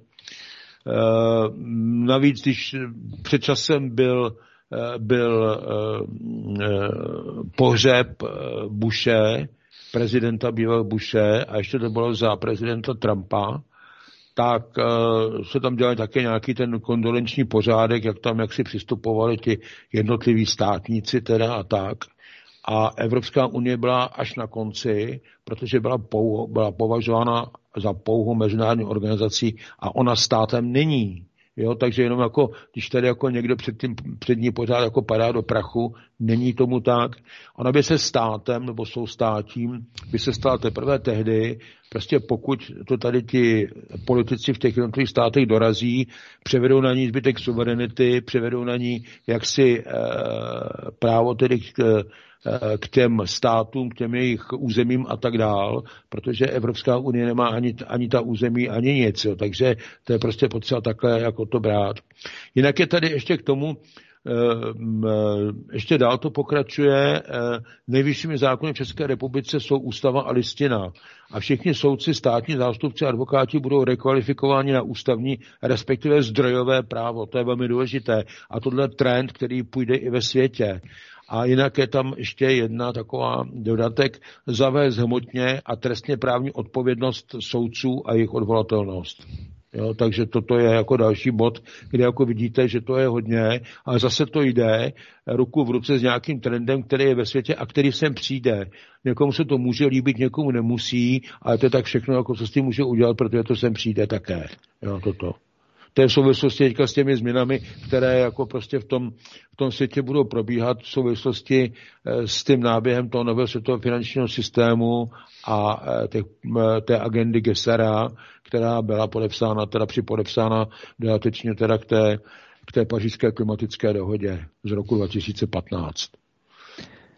Tak, tak. V podstatě bez rekodifikace ústavy se neobejdeme. Já dám takový hezký příklad. E, v současné době ústava samozřejmě, nebo respektive ústavní pořádek e, zná ústavu a zná listinu jako první dva vlastně tedy zákony v rámci ústavního pořádku. To je v podstatě v pořádku. To, to problém není.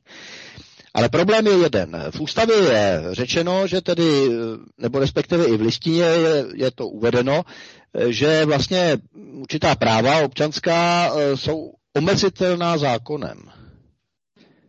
Jenže ani tohle samotné vlastně není problém, protože si dokážeme představit, že v případě ohrožení naší země prostě, že, že tady budou opravdu jaksi aktivovány nějaké, nějaké prostě právní prvky, které eh, zakládají určité povinnosti. To znamená, eh, zase je to, je to prostě takové, že nemůžeme tuto činnost nechat na libovůli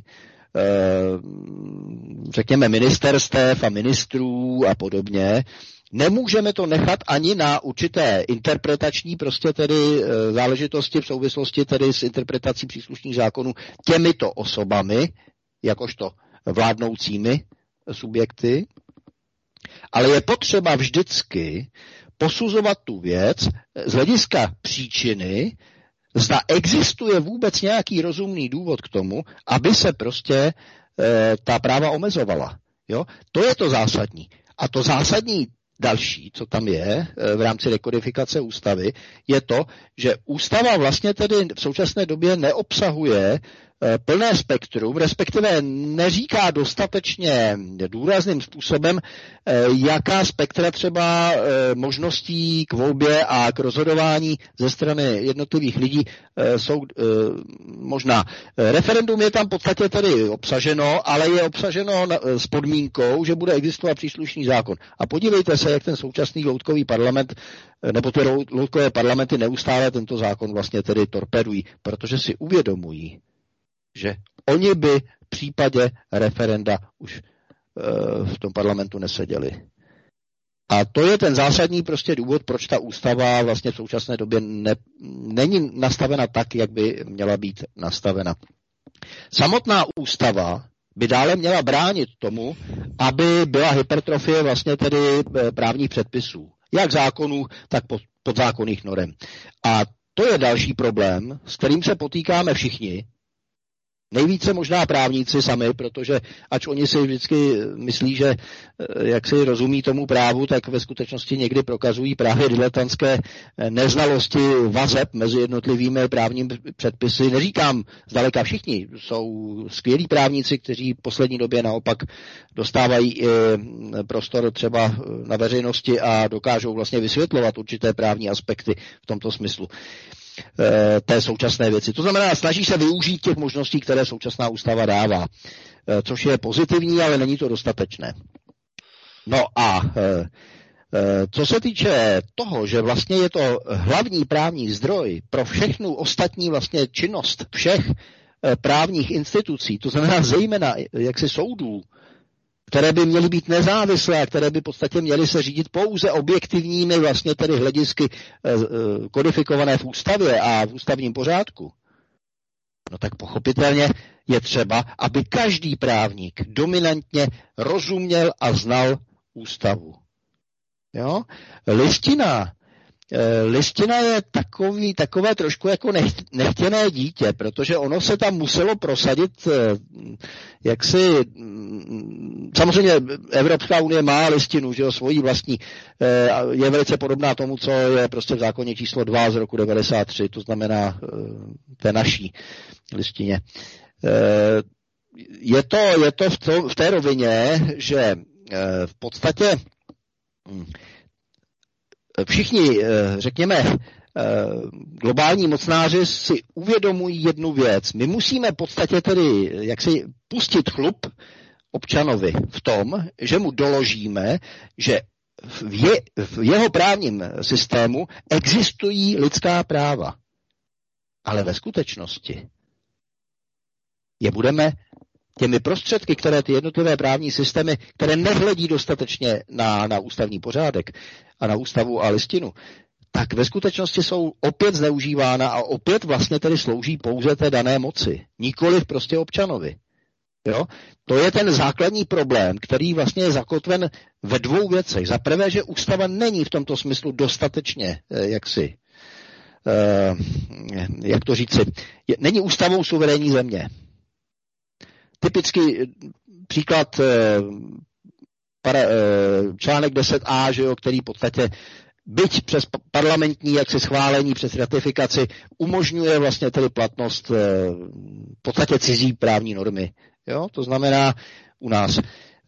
S tím jsou obrovské problémy praktické, právní, dopadové, protože jako trošku se v tom pohybuju, takže vidím, jako kde, kde jsou ta úskalí a e, vidím e, spoustu potíží, které z tohoto hlediska vlastně vznikají. No a to, že ano, objektivně, opravdu, Gesara obsahuje jasné zakotvení a zazdrojování vlastně tedy veškerého práva na ústavním právu.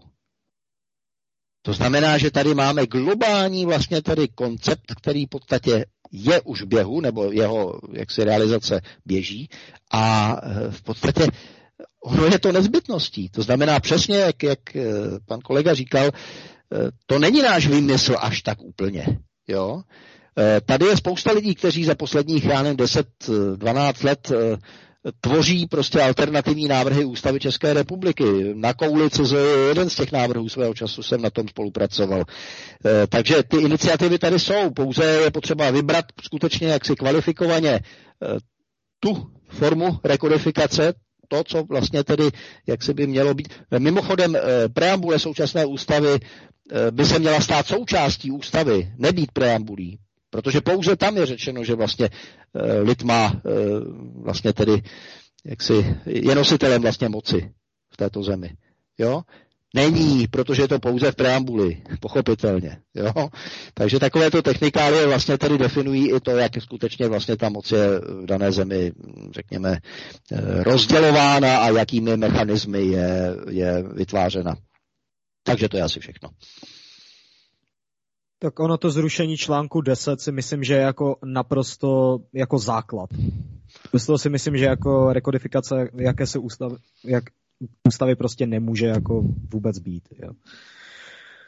Co se jako jinak týče těchto těch právních záležitostí, tak tomu já se většinově snažím trošku vyhýbat, protože tohle není zrovna můj šalek kávy, abych řekl pravdu.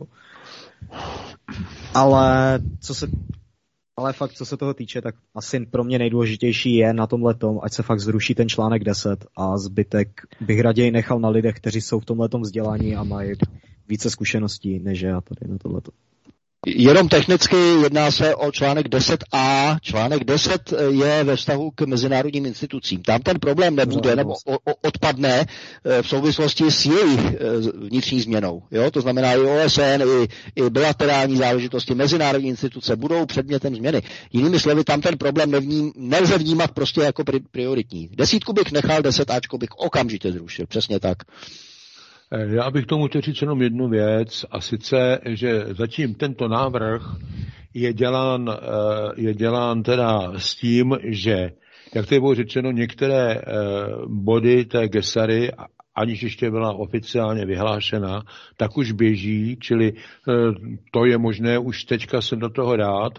V momentě, když bude eh, Gesara oficiálně vyhlášena, tak i tento návrh by ještě podléhal různým možným a potřebným ještě doplněním. To je jenom jako prostě, ale nechceme, eh, není asi vhodné, jak si přepřáhat vůz před koně, protože eh, některé věci by se nám eh, zatím třeba tady hůře prosazovaly, takže postupujeme takto, řekl bych, umírněně, pokud to mohu takto, takto jako vůbec vyjádřit.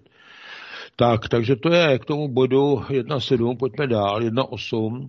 Převést exekutory a jejich agendy zpět pod státní zprávu, zastavit platnost zákona o exekucích a provést jeho úplnou rekodifikaci ve vazbě na změny přicházející s novým světovým finančním systémem. Co mám na mysli tady, nebo co se má na mysli mimo jiné? Jenom e, na ten začátek, e, tam se třeba počítá s tím, že v tom novém světovém finančním systému a té gesaře nemůže být třeba e, ten člověk ohrožen tím, že by třeba kvůli exekuci Eh, ztratil možnost bydlení, ztratil možnost eh, důstoj, důstojné, důstojného života z hlediska eh, potravy a tak dále a tak dále, ztratil by dů, dů, možnost důstojného života. Tak to je jako například jenom jedna z takových věcí, která je tam jako postavena nově. Jak jenom, jako abyste věděli, proč jako i tady tento bod tady je a že takhle formulován. Předávám slovo. Eh, jenom krátce asi k této záležitosti pochopitelně, že oni ty nové globální podmínky v podstatě vedou k tomu, že samotná samotný institut eh, exekutora a exekucí eh, no, ztratí hodně ze své prostě současné charakteristiky už jenom z toho důvodu, že budou výrazným způsobem omezeny úvěry. Takže v tomto smyslu vlastně ten hlavní důvod, takový ten prostě to, to úvěrové otroctví, e, zabalené vlastně do krásně vypadajícího, že jo, a nádherně se blištícího balíčku, jo, co všechno prostě tedy to přináší tomu, tomu dlužníkovi. No, ano, přináší mu to dluhy, pochopitelně, takže nic hezkého. A znám spoustu lidí, kteří e, s, velkou, s velkým respektem vzpomínají na dobu, kdy se byli nuceni zadlužit, dluhy splatili a jsou zase svými pány. Konečně se cítí jako svý páni. To znamená, prostě už nejsou závislí na této záležitosti. Takže to, to vnímám jako jeden, jeden prvek, který možná vymizí tak trošku jaksi sám od sebe. Ale uh, víte asi, že uh, v podstatě soudní exekutoři uh, jsou i v současné době tou, tou jaksi, uh, tím tlakem v podstatě veřejnosti vlastně preferováni před soukromými exekučními eh, subjekty, protože se ukázalo, že ehm, No, soukromí, subjekt, eh, soukromí exekutoři se ve většině případů stali spíše parazity než, než řešiteli vlastně tedy té situace. A ještě jeden, jednu poznámku k celé věci. Vnímám tady jedno určité riziko k tomu, co bylo řečeno.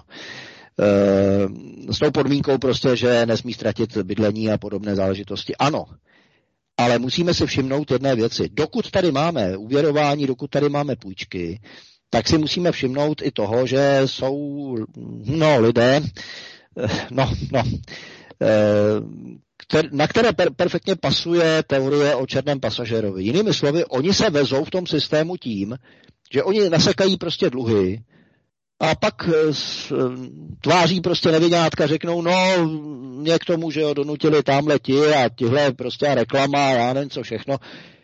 E, v podstatě jsou zproštění těch dluhů, ale do těch dluhů spadlo, spadnou zase.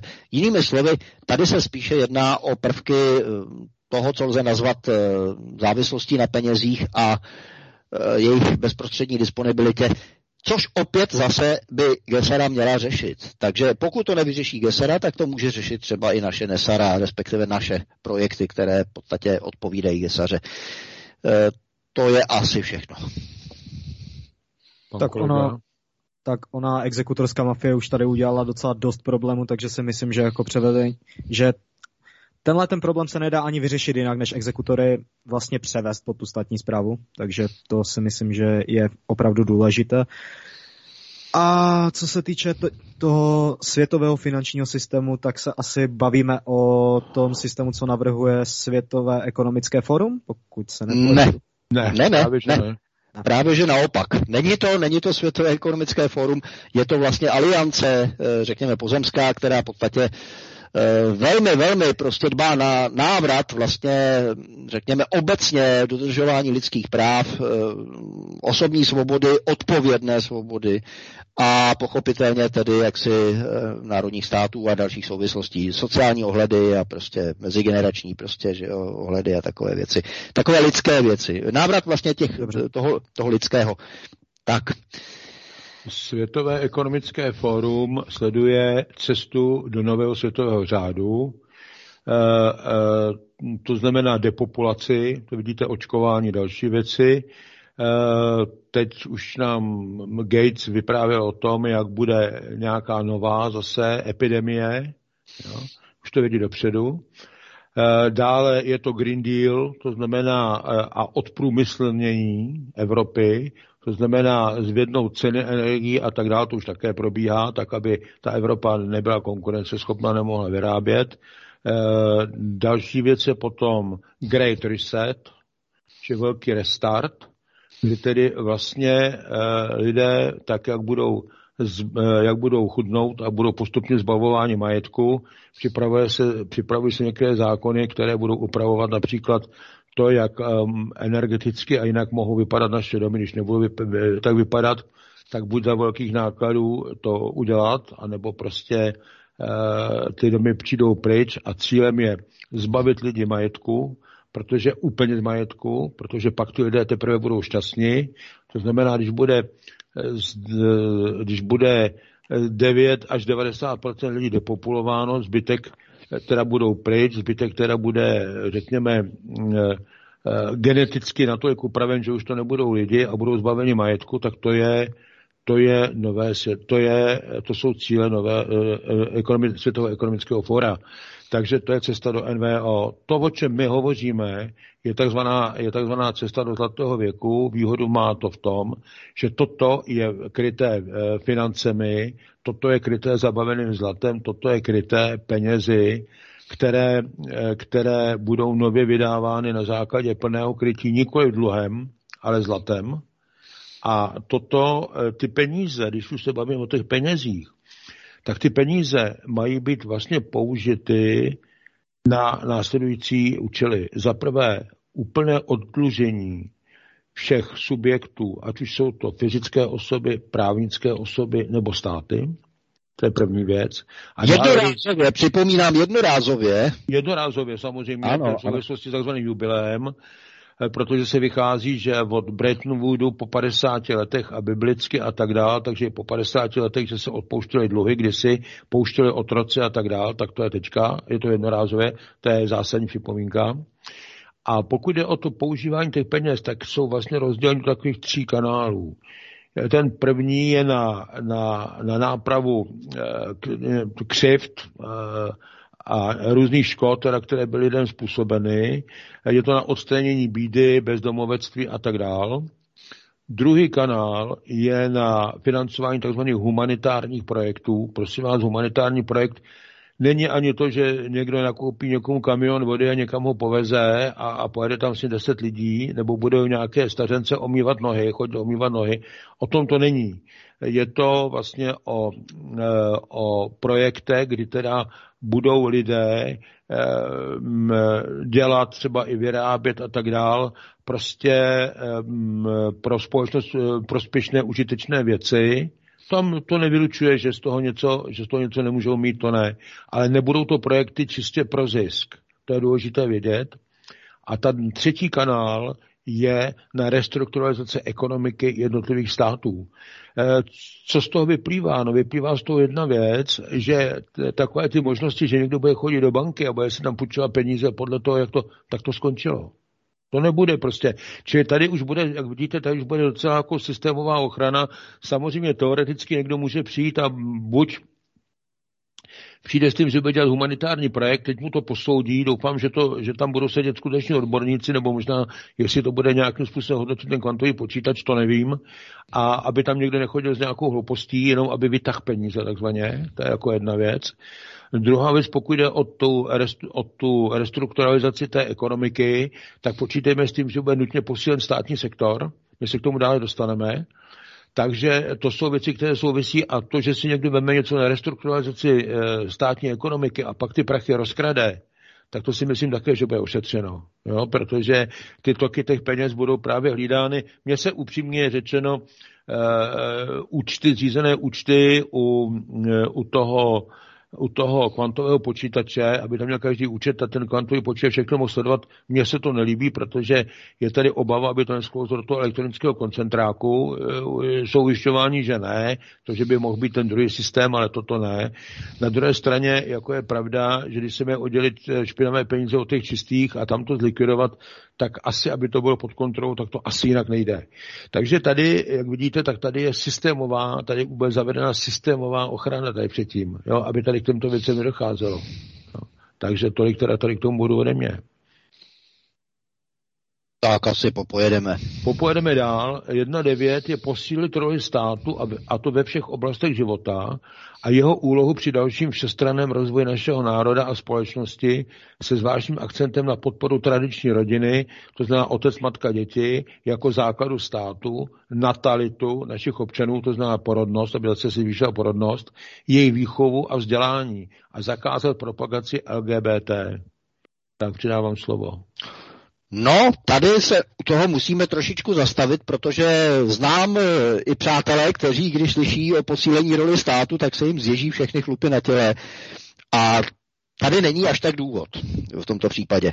Totiž to posílení role státu je zase pouze tam, kde stát, a pozor, je to instituce, zřízená občany ve prospěch občanů, to znamená, není to něco, co potlačuje občany. Pozor, eh, občan je tady chápán jako člověk, který prostě pozitivně vnímá prostě lidskost a chová se jako člověk, jo? nechová se jako zvíře nebo nějaký démon. Takže eh, z tohoto hlediska vlastně to posílení role státu je svázáno vlastně s pravidly toho, co tedy státu náleží, jaké činnosti stát přebírá prostě proto, že jednotlivý občan není schopen uh, si ty věci zařídit uh, účinně tak, aby fungovaly. Jo, to, je, to je přesně to, co i, uh, řekněme, teorie veřejné ekonomiky, teorie veřejných financí a další teorie, které v podstatě běžně se učí na vysokých školách finančního charakteru, tak naznačují alespoň některé ty věci, které ve skutečnosti ale politici nedělají. To znamená, politici si to dělají pro sebe, že jo, samozřejmě všechno. Tak, eh, takže to posílení role státu tady není prostě ve prospěch nějakých eh, bezejmených úředníků, neodpovědných úředníků a podobně státních. Ne, ne, ne. Tady naopak ten stát reprezentuje vlastně službu, službu obyvatel dané země, obyvatelům dané země. To znamená, ti lidé skutečně vykonávají to, co ti lidé definují jako potřebné, aby za ně ten stát přebíral.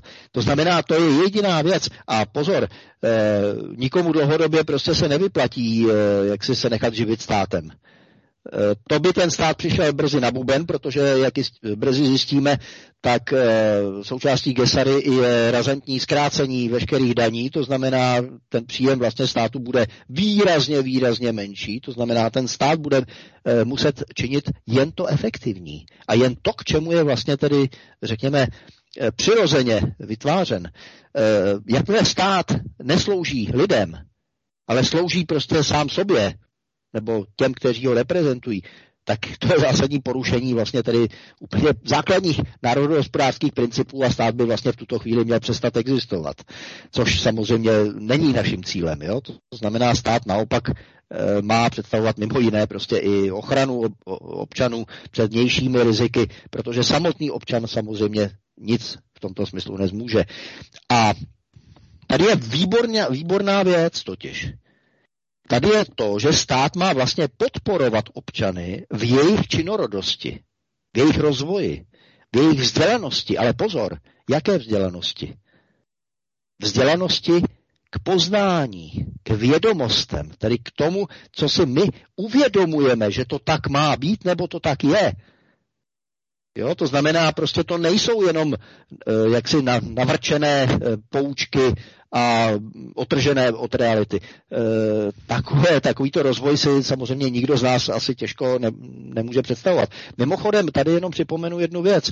E, spousta podnikatelů v současné době e, začíná prezentovat zase na základě svého poznání veliký požadavek na to, aby ze škol obecně i z vysokých škol, aby vycházeli lidé, kteří disponují kritickým myšlením, tvůrčím myšlením a pozor, i systémovým myšlením.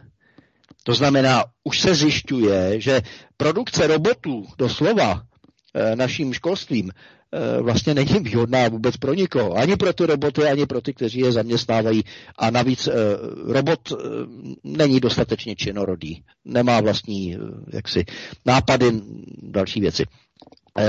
K té poslední věci Eh, natalita, přirozená věc, prostě eh, to možná připadá v současné době jako trošku kontraproduktivní z hlediska toho, že obecně globální zdroje nejsou v nejlepší kondici a do značné míry jsou vyčerpávány, což je objektivní skutečnost.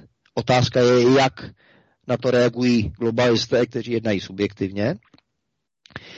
No a pro nás ale natalita znamená minimálně stabilizaci současného trendu.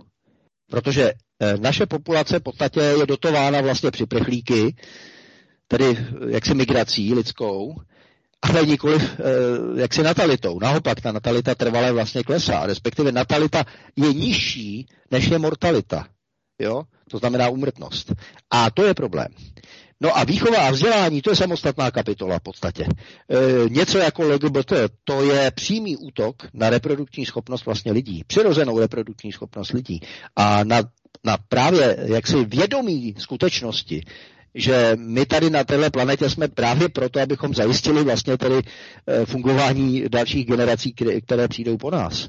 Jo, to není prostě jen tak, e, jak si individualistická záležitost, jestli chceme mít děti, nechceme mít děti nebo něco takového. E, tady prostě zase je to o, té, o tom lidském přirozeném vlastně tedy přístupu k celé záležitosti, že pokud nejsme schopni mít děti, tak je to veliký problém. A já znám lidi, kteří bohužel jaksi z biologického hlediska prostě mají potíž tohoto hlediska, nejsou vlastně reprodukce schopní a ti lidé to přiznávají.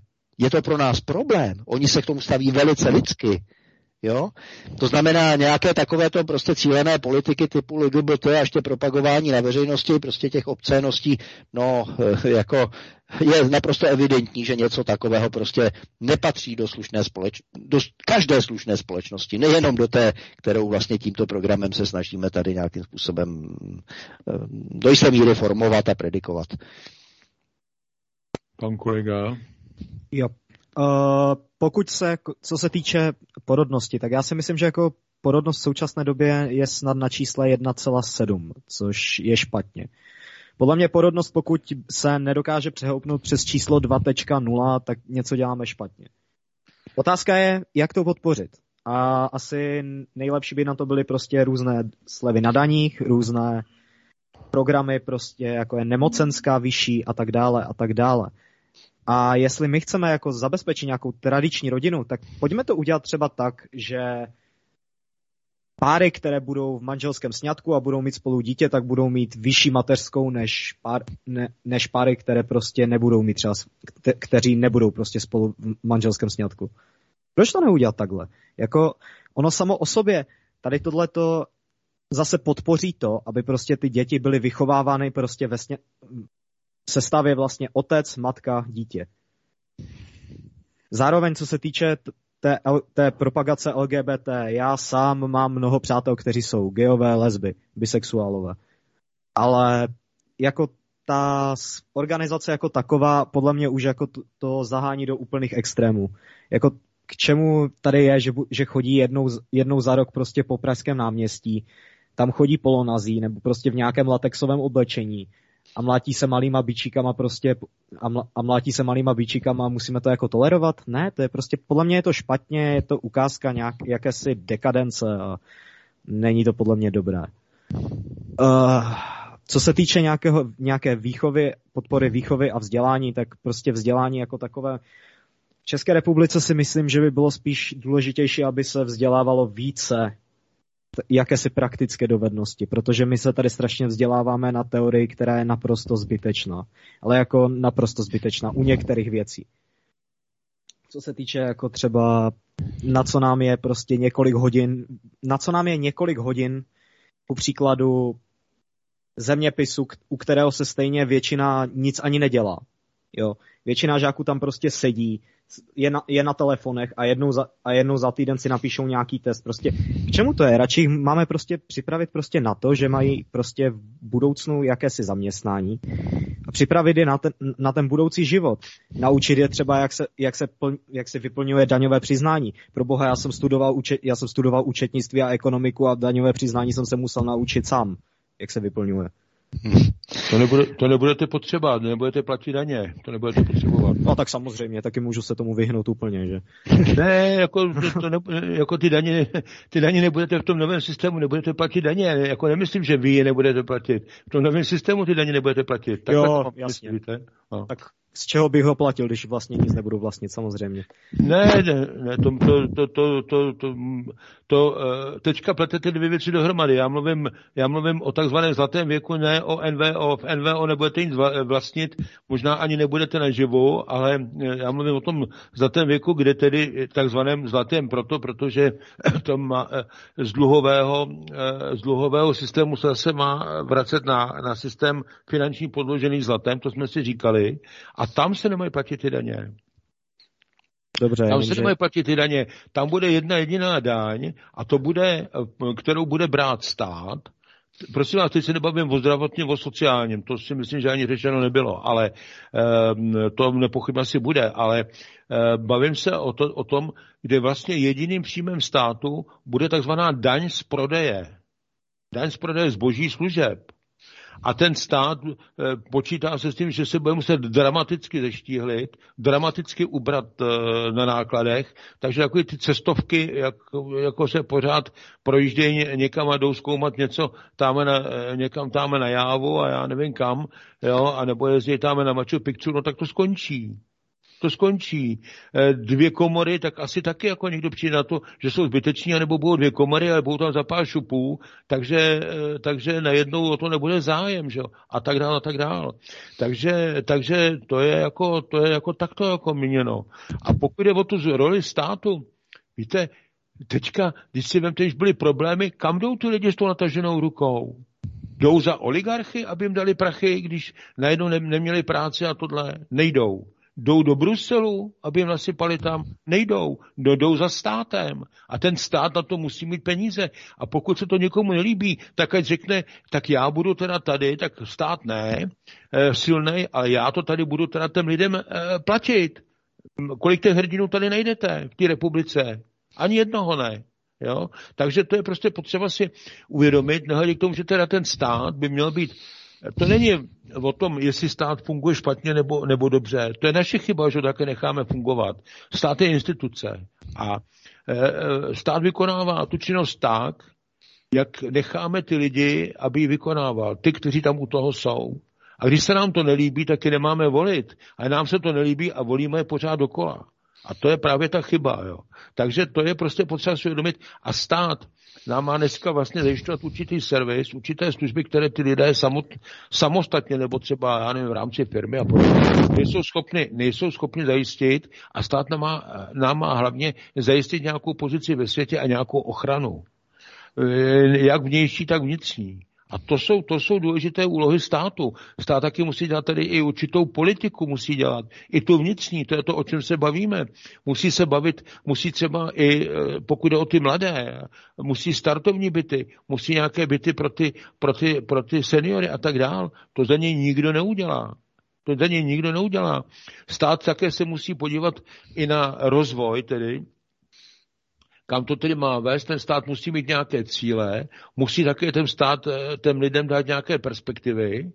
A pak jako prostě říct, dobře, máme eh, perspektivy takové, takové, k tomu si dáme cíle třeba postupné takové, takové a k tomu budeme dělat takové, takové kroky a to jsou, ty jsou naším zájmem. Takže toto pojďme dělat a musí to těm lidem dát a musí jim to předložit, musí teda uh, uh, ty lidi s tím srozumět No a když to bude rozumné, no tak ty lidé to podpoří. Ale ten stát to nedělá, protože ten stát my nemáme žádné zájmy, my nemáme žádné cíle a lidé, kteří tam jsou, tak tam akorát plní cizí pokyny a ty rozhodně nejsou zájmu našich lidí, ty jsou proti ním. Ale to není jako problém státu jako instituce, to je problém výkonu té, výkonu těch funkcí, v těch státních funkcích. Tam je to špatné. Ale ta instituce jako taková za to nemůže. Jo? To je chyba těch lidí, kteří tam jsou u toho a to je chyba eh, těch lidí, kteří je v tom podporují, kteří znova znova volají. A oni to nejsou schopni pochopit. Takže to je, to je toto. Pokud jde o ty tradiční rodiny, tam je to jako asi jasné. Natalita lidí také, podívejte se, my nejsme e, ropný stát, aby jsme při svatbě dávali, dávali mladým občanům domy, vily, jo, jako je to třeba Emiráty, anebo jako to bylo ještě v Libii nejsme po narození, aby jim tam dávali auto, protože se jim narodí dítě a tak dál. To takhle daleko nejsme, ale pravda je, že už za minulého systému přes všechny jeho chyby, za minulé řízení přes všechny jeho chyby do roku 89, tak tam byly novomanželské pučky, byly tam, byly tam stabilizační byty a bylo tam uh, do věcí. A hlavně... Bez, Bezúročné půjčky, to je to podstatné. A hlavně ti lidé to měli za pár let splacený a dneska jsou otrokem jako na dosmrti. A ty lidi dneska ještě si v tom libují a říkají, tenkrát to bylo špatný, teďka je to ono a ještě, pane Bože, houšť. No, chápete to? No, tohle nemůže člověk se, zdravým, se, zdravo, se zdravou hlavou dělat, ale to se děje. A pokud je o to vzdělání a výchovu, víte, já s, tím, já s tím zeměpisem nesouhlasím. S tím zeměpisem, s dějepisem. A když máte tohleto, tak pak budete jako ta, jako ta e, senátorka z té Aljašky svého času, to byl jenom když příklad. tenkrát něco bylo v té Čečně, a ona jako chtěla bombardovat to, eh, tu Českou republiku. A říká, Česká republika jako Čečná. Protože Dobře, nevědí, kde to příklad. je. Podívejte se teďka na britskou ministrině zahraničí, která teďka nedávno byla v Moskvě. A podívejte se, když tam jako říká, že tam nebude jim přiznávat e, tamhle Voroněžskou oblast, já nevím jakou, že jim tam, ta, ta, ta nezná vůbec zeměpis, ta neví, kde je vůbec. Jo. Tak jako tohle to nemůžeme potřebovat, takový lidi nevychovávejme, prosím vás. Čili mít nějaký základní rozhled a mít jako o dějinách světových vlastních, o zeměpise světovým vlastním a tak dál, to je potřeba. Uh, já se... se lišíme od těch lidí na tom západě, tam to nevědějí a pak jsou z nich jednostranní takový uh, produkty, že jo. No.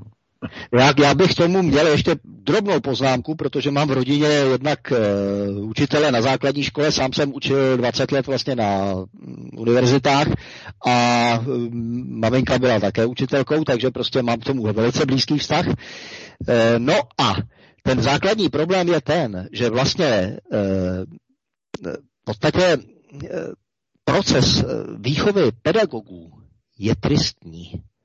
To znamená, ti pedagogové samotní prostě jsou v podstatě učeni jako roboti. Jo?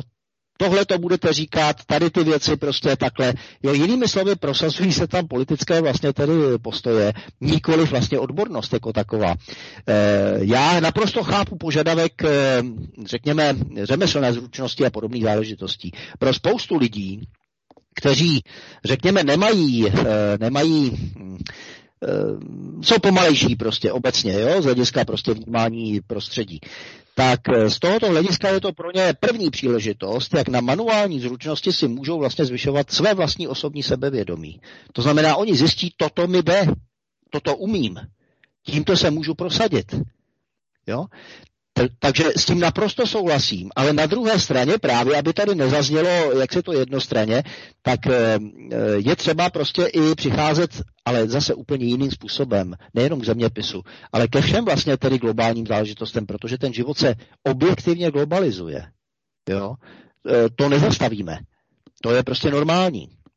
Ale nenormální je ten způsob, který doposud e, funguje. Jo?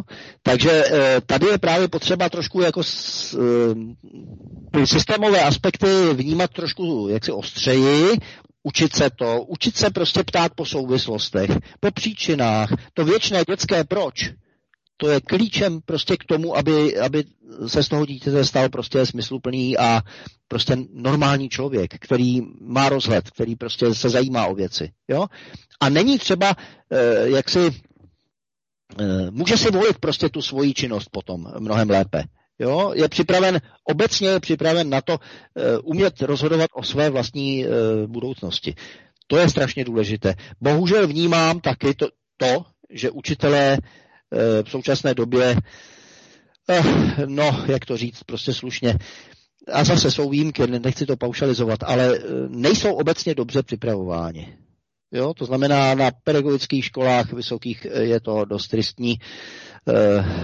Požadavky, které jsou na ně kladeny prostě při, v praxi, při prosazování určitých agent, včetně prostě inkluze a dalších záležitostí, což je istambulská podstatě tedy dohoda, že jo, a další věci. No, tak eh, to jsou prostě věci, které do té výuky a výchovy nepatří. Takže to je jenom připomínka, že je to trošku širší, eh, širší tedy rozsah toho chápání eh, správného způsobu vlastně vzdělávání a výchovy a dalších věcí. No, i tady je trošku personální nouze v této oblasti. Já bych chtěl to... připomenout, že máme posledních pět minut, protože pan redaktor musel odejít na, na směnu, takže je to, já to mám na povel, abychom v té devět skončili, protože nás vypne jako i automat. Eh, já jenom tady k tomu, že k dalším bodu se dneska nedostaneme, tak jenom já, podívejte dvě věci, minimálně dvě věci. Jedna je ta, že lidé by měli mít obecné, eh, za prvé obecné vzdělání, obecný rozhled, aspoň do určité míry. A druhá věc potom nějakou, souhlasím s tím, potom nějakou specializaci, ať je to někdy eh, specializace na nějaké obory hlavou anebo rukama. Ale to já jako souhlasím, to je jako jeden aspekt. A druhý aspekt, který tam je, podívejte, eh, tady je snaha snížit životní úroveň, snížit vzdělanostní úroveň v Evropě a i ve Spojených státech, ale hlavně v té Evropě, v, těch Spojených státech tam jim to jde nějak, nějak jako od ruky. A e, k tomu samozřejmě je i způsob e, e, výuky, k tomu jsou i ty různé granty ze zahraničí a tak dále, tak dále. A ty rozhodně nevedou k tomu, aby se tady zvýšila vzdělanostní úroveň. Tomu jako opravdu nevěste, protože jestliže tady máte Kutnohové Alergieho plán, mají se tady promíchat národy a tak dále a má se snížit průměrná IQ lidí na 90, jo, tak aby lidi jako byli schopni vykonávat pokyny a nebyli schopni se, eh, se stavět na odpor, tak nečekejte, že tady někdo bude podporovat vzdělanostní úroveň u nás, dokud budeme v EU. To jako nečekejte, to by byl protimluv. Takže to je ode mě všechno a pánové, máme poslední tři minuty, jestli něco chcete ještě dodat.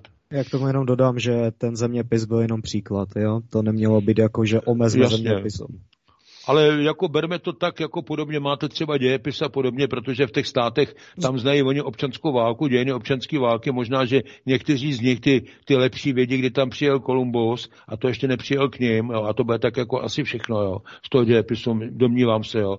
A možná ještě něco o větnamské válce, o ty se asi moc neučí, no.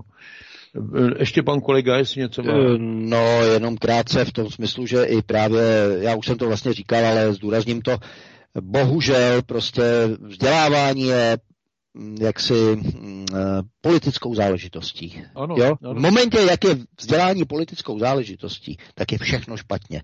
A ve skutečnosti nejde o vzdělávání, jde pouze o ideologickou vlastně teda přípravu Eh, prostě respektovat daný režim a mm, přestat samostatně myslet. Jo, to je prostě základ vlastně celé věci. Eh, proto, jo. také, proto také někteří lidé eh, trošku jako nedomýšlejí, ale nicméně mají správný vlastně tedy správné východisko, říkají, vyhněte se školám, učte se sami. Já říkám, ne, změňme školu. Ano, ano, ano. A veme si jednu věc, že eh, to, a to nemusí být jenom pokaždé negativně, že příprava mládeže je eh, až na tom prvním místě. Pjakin první priorita. No. jo, konceptuální řízení první priorita, Pjakin. Máte to tam hned? Dobře, máme už poslední minutu, už nám to dobíhá. Já bych vám, pánové, poděkoval pro dnešek za, za uh, aktivní účast. Budu se těšit někdy příště naslyšenou. Pana kolegu zase uh, budeme asi střídat toho třetího partnera, když asi bude mít zájem a zase to tak ještě budou další body, tak ještě, ještě bych se později obrátil. Jinak my spolu asi budeme tady s panem Míčem Měškem ještě pokračovat, takže se budu těšit příště zase naslyšenou a dáme včas vědět, kdy to bude. Díky zatím a mějte se hezky a hezký večer, vážní posluchači. Děkujeme za pozornost. Díky.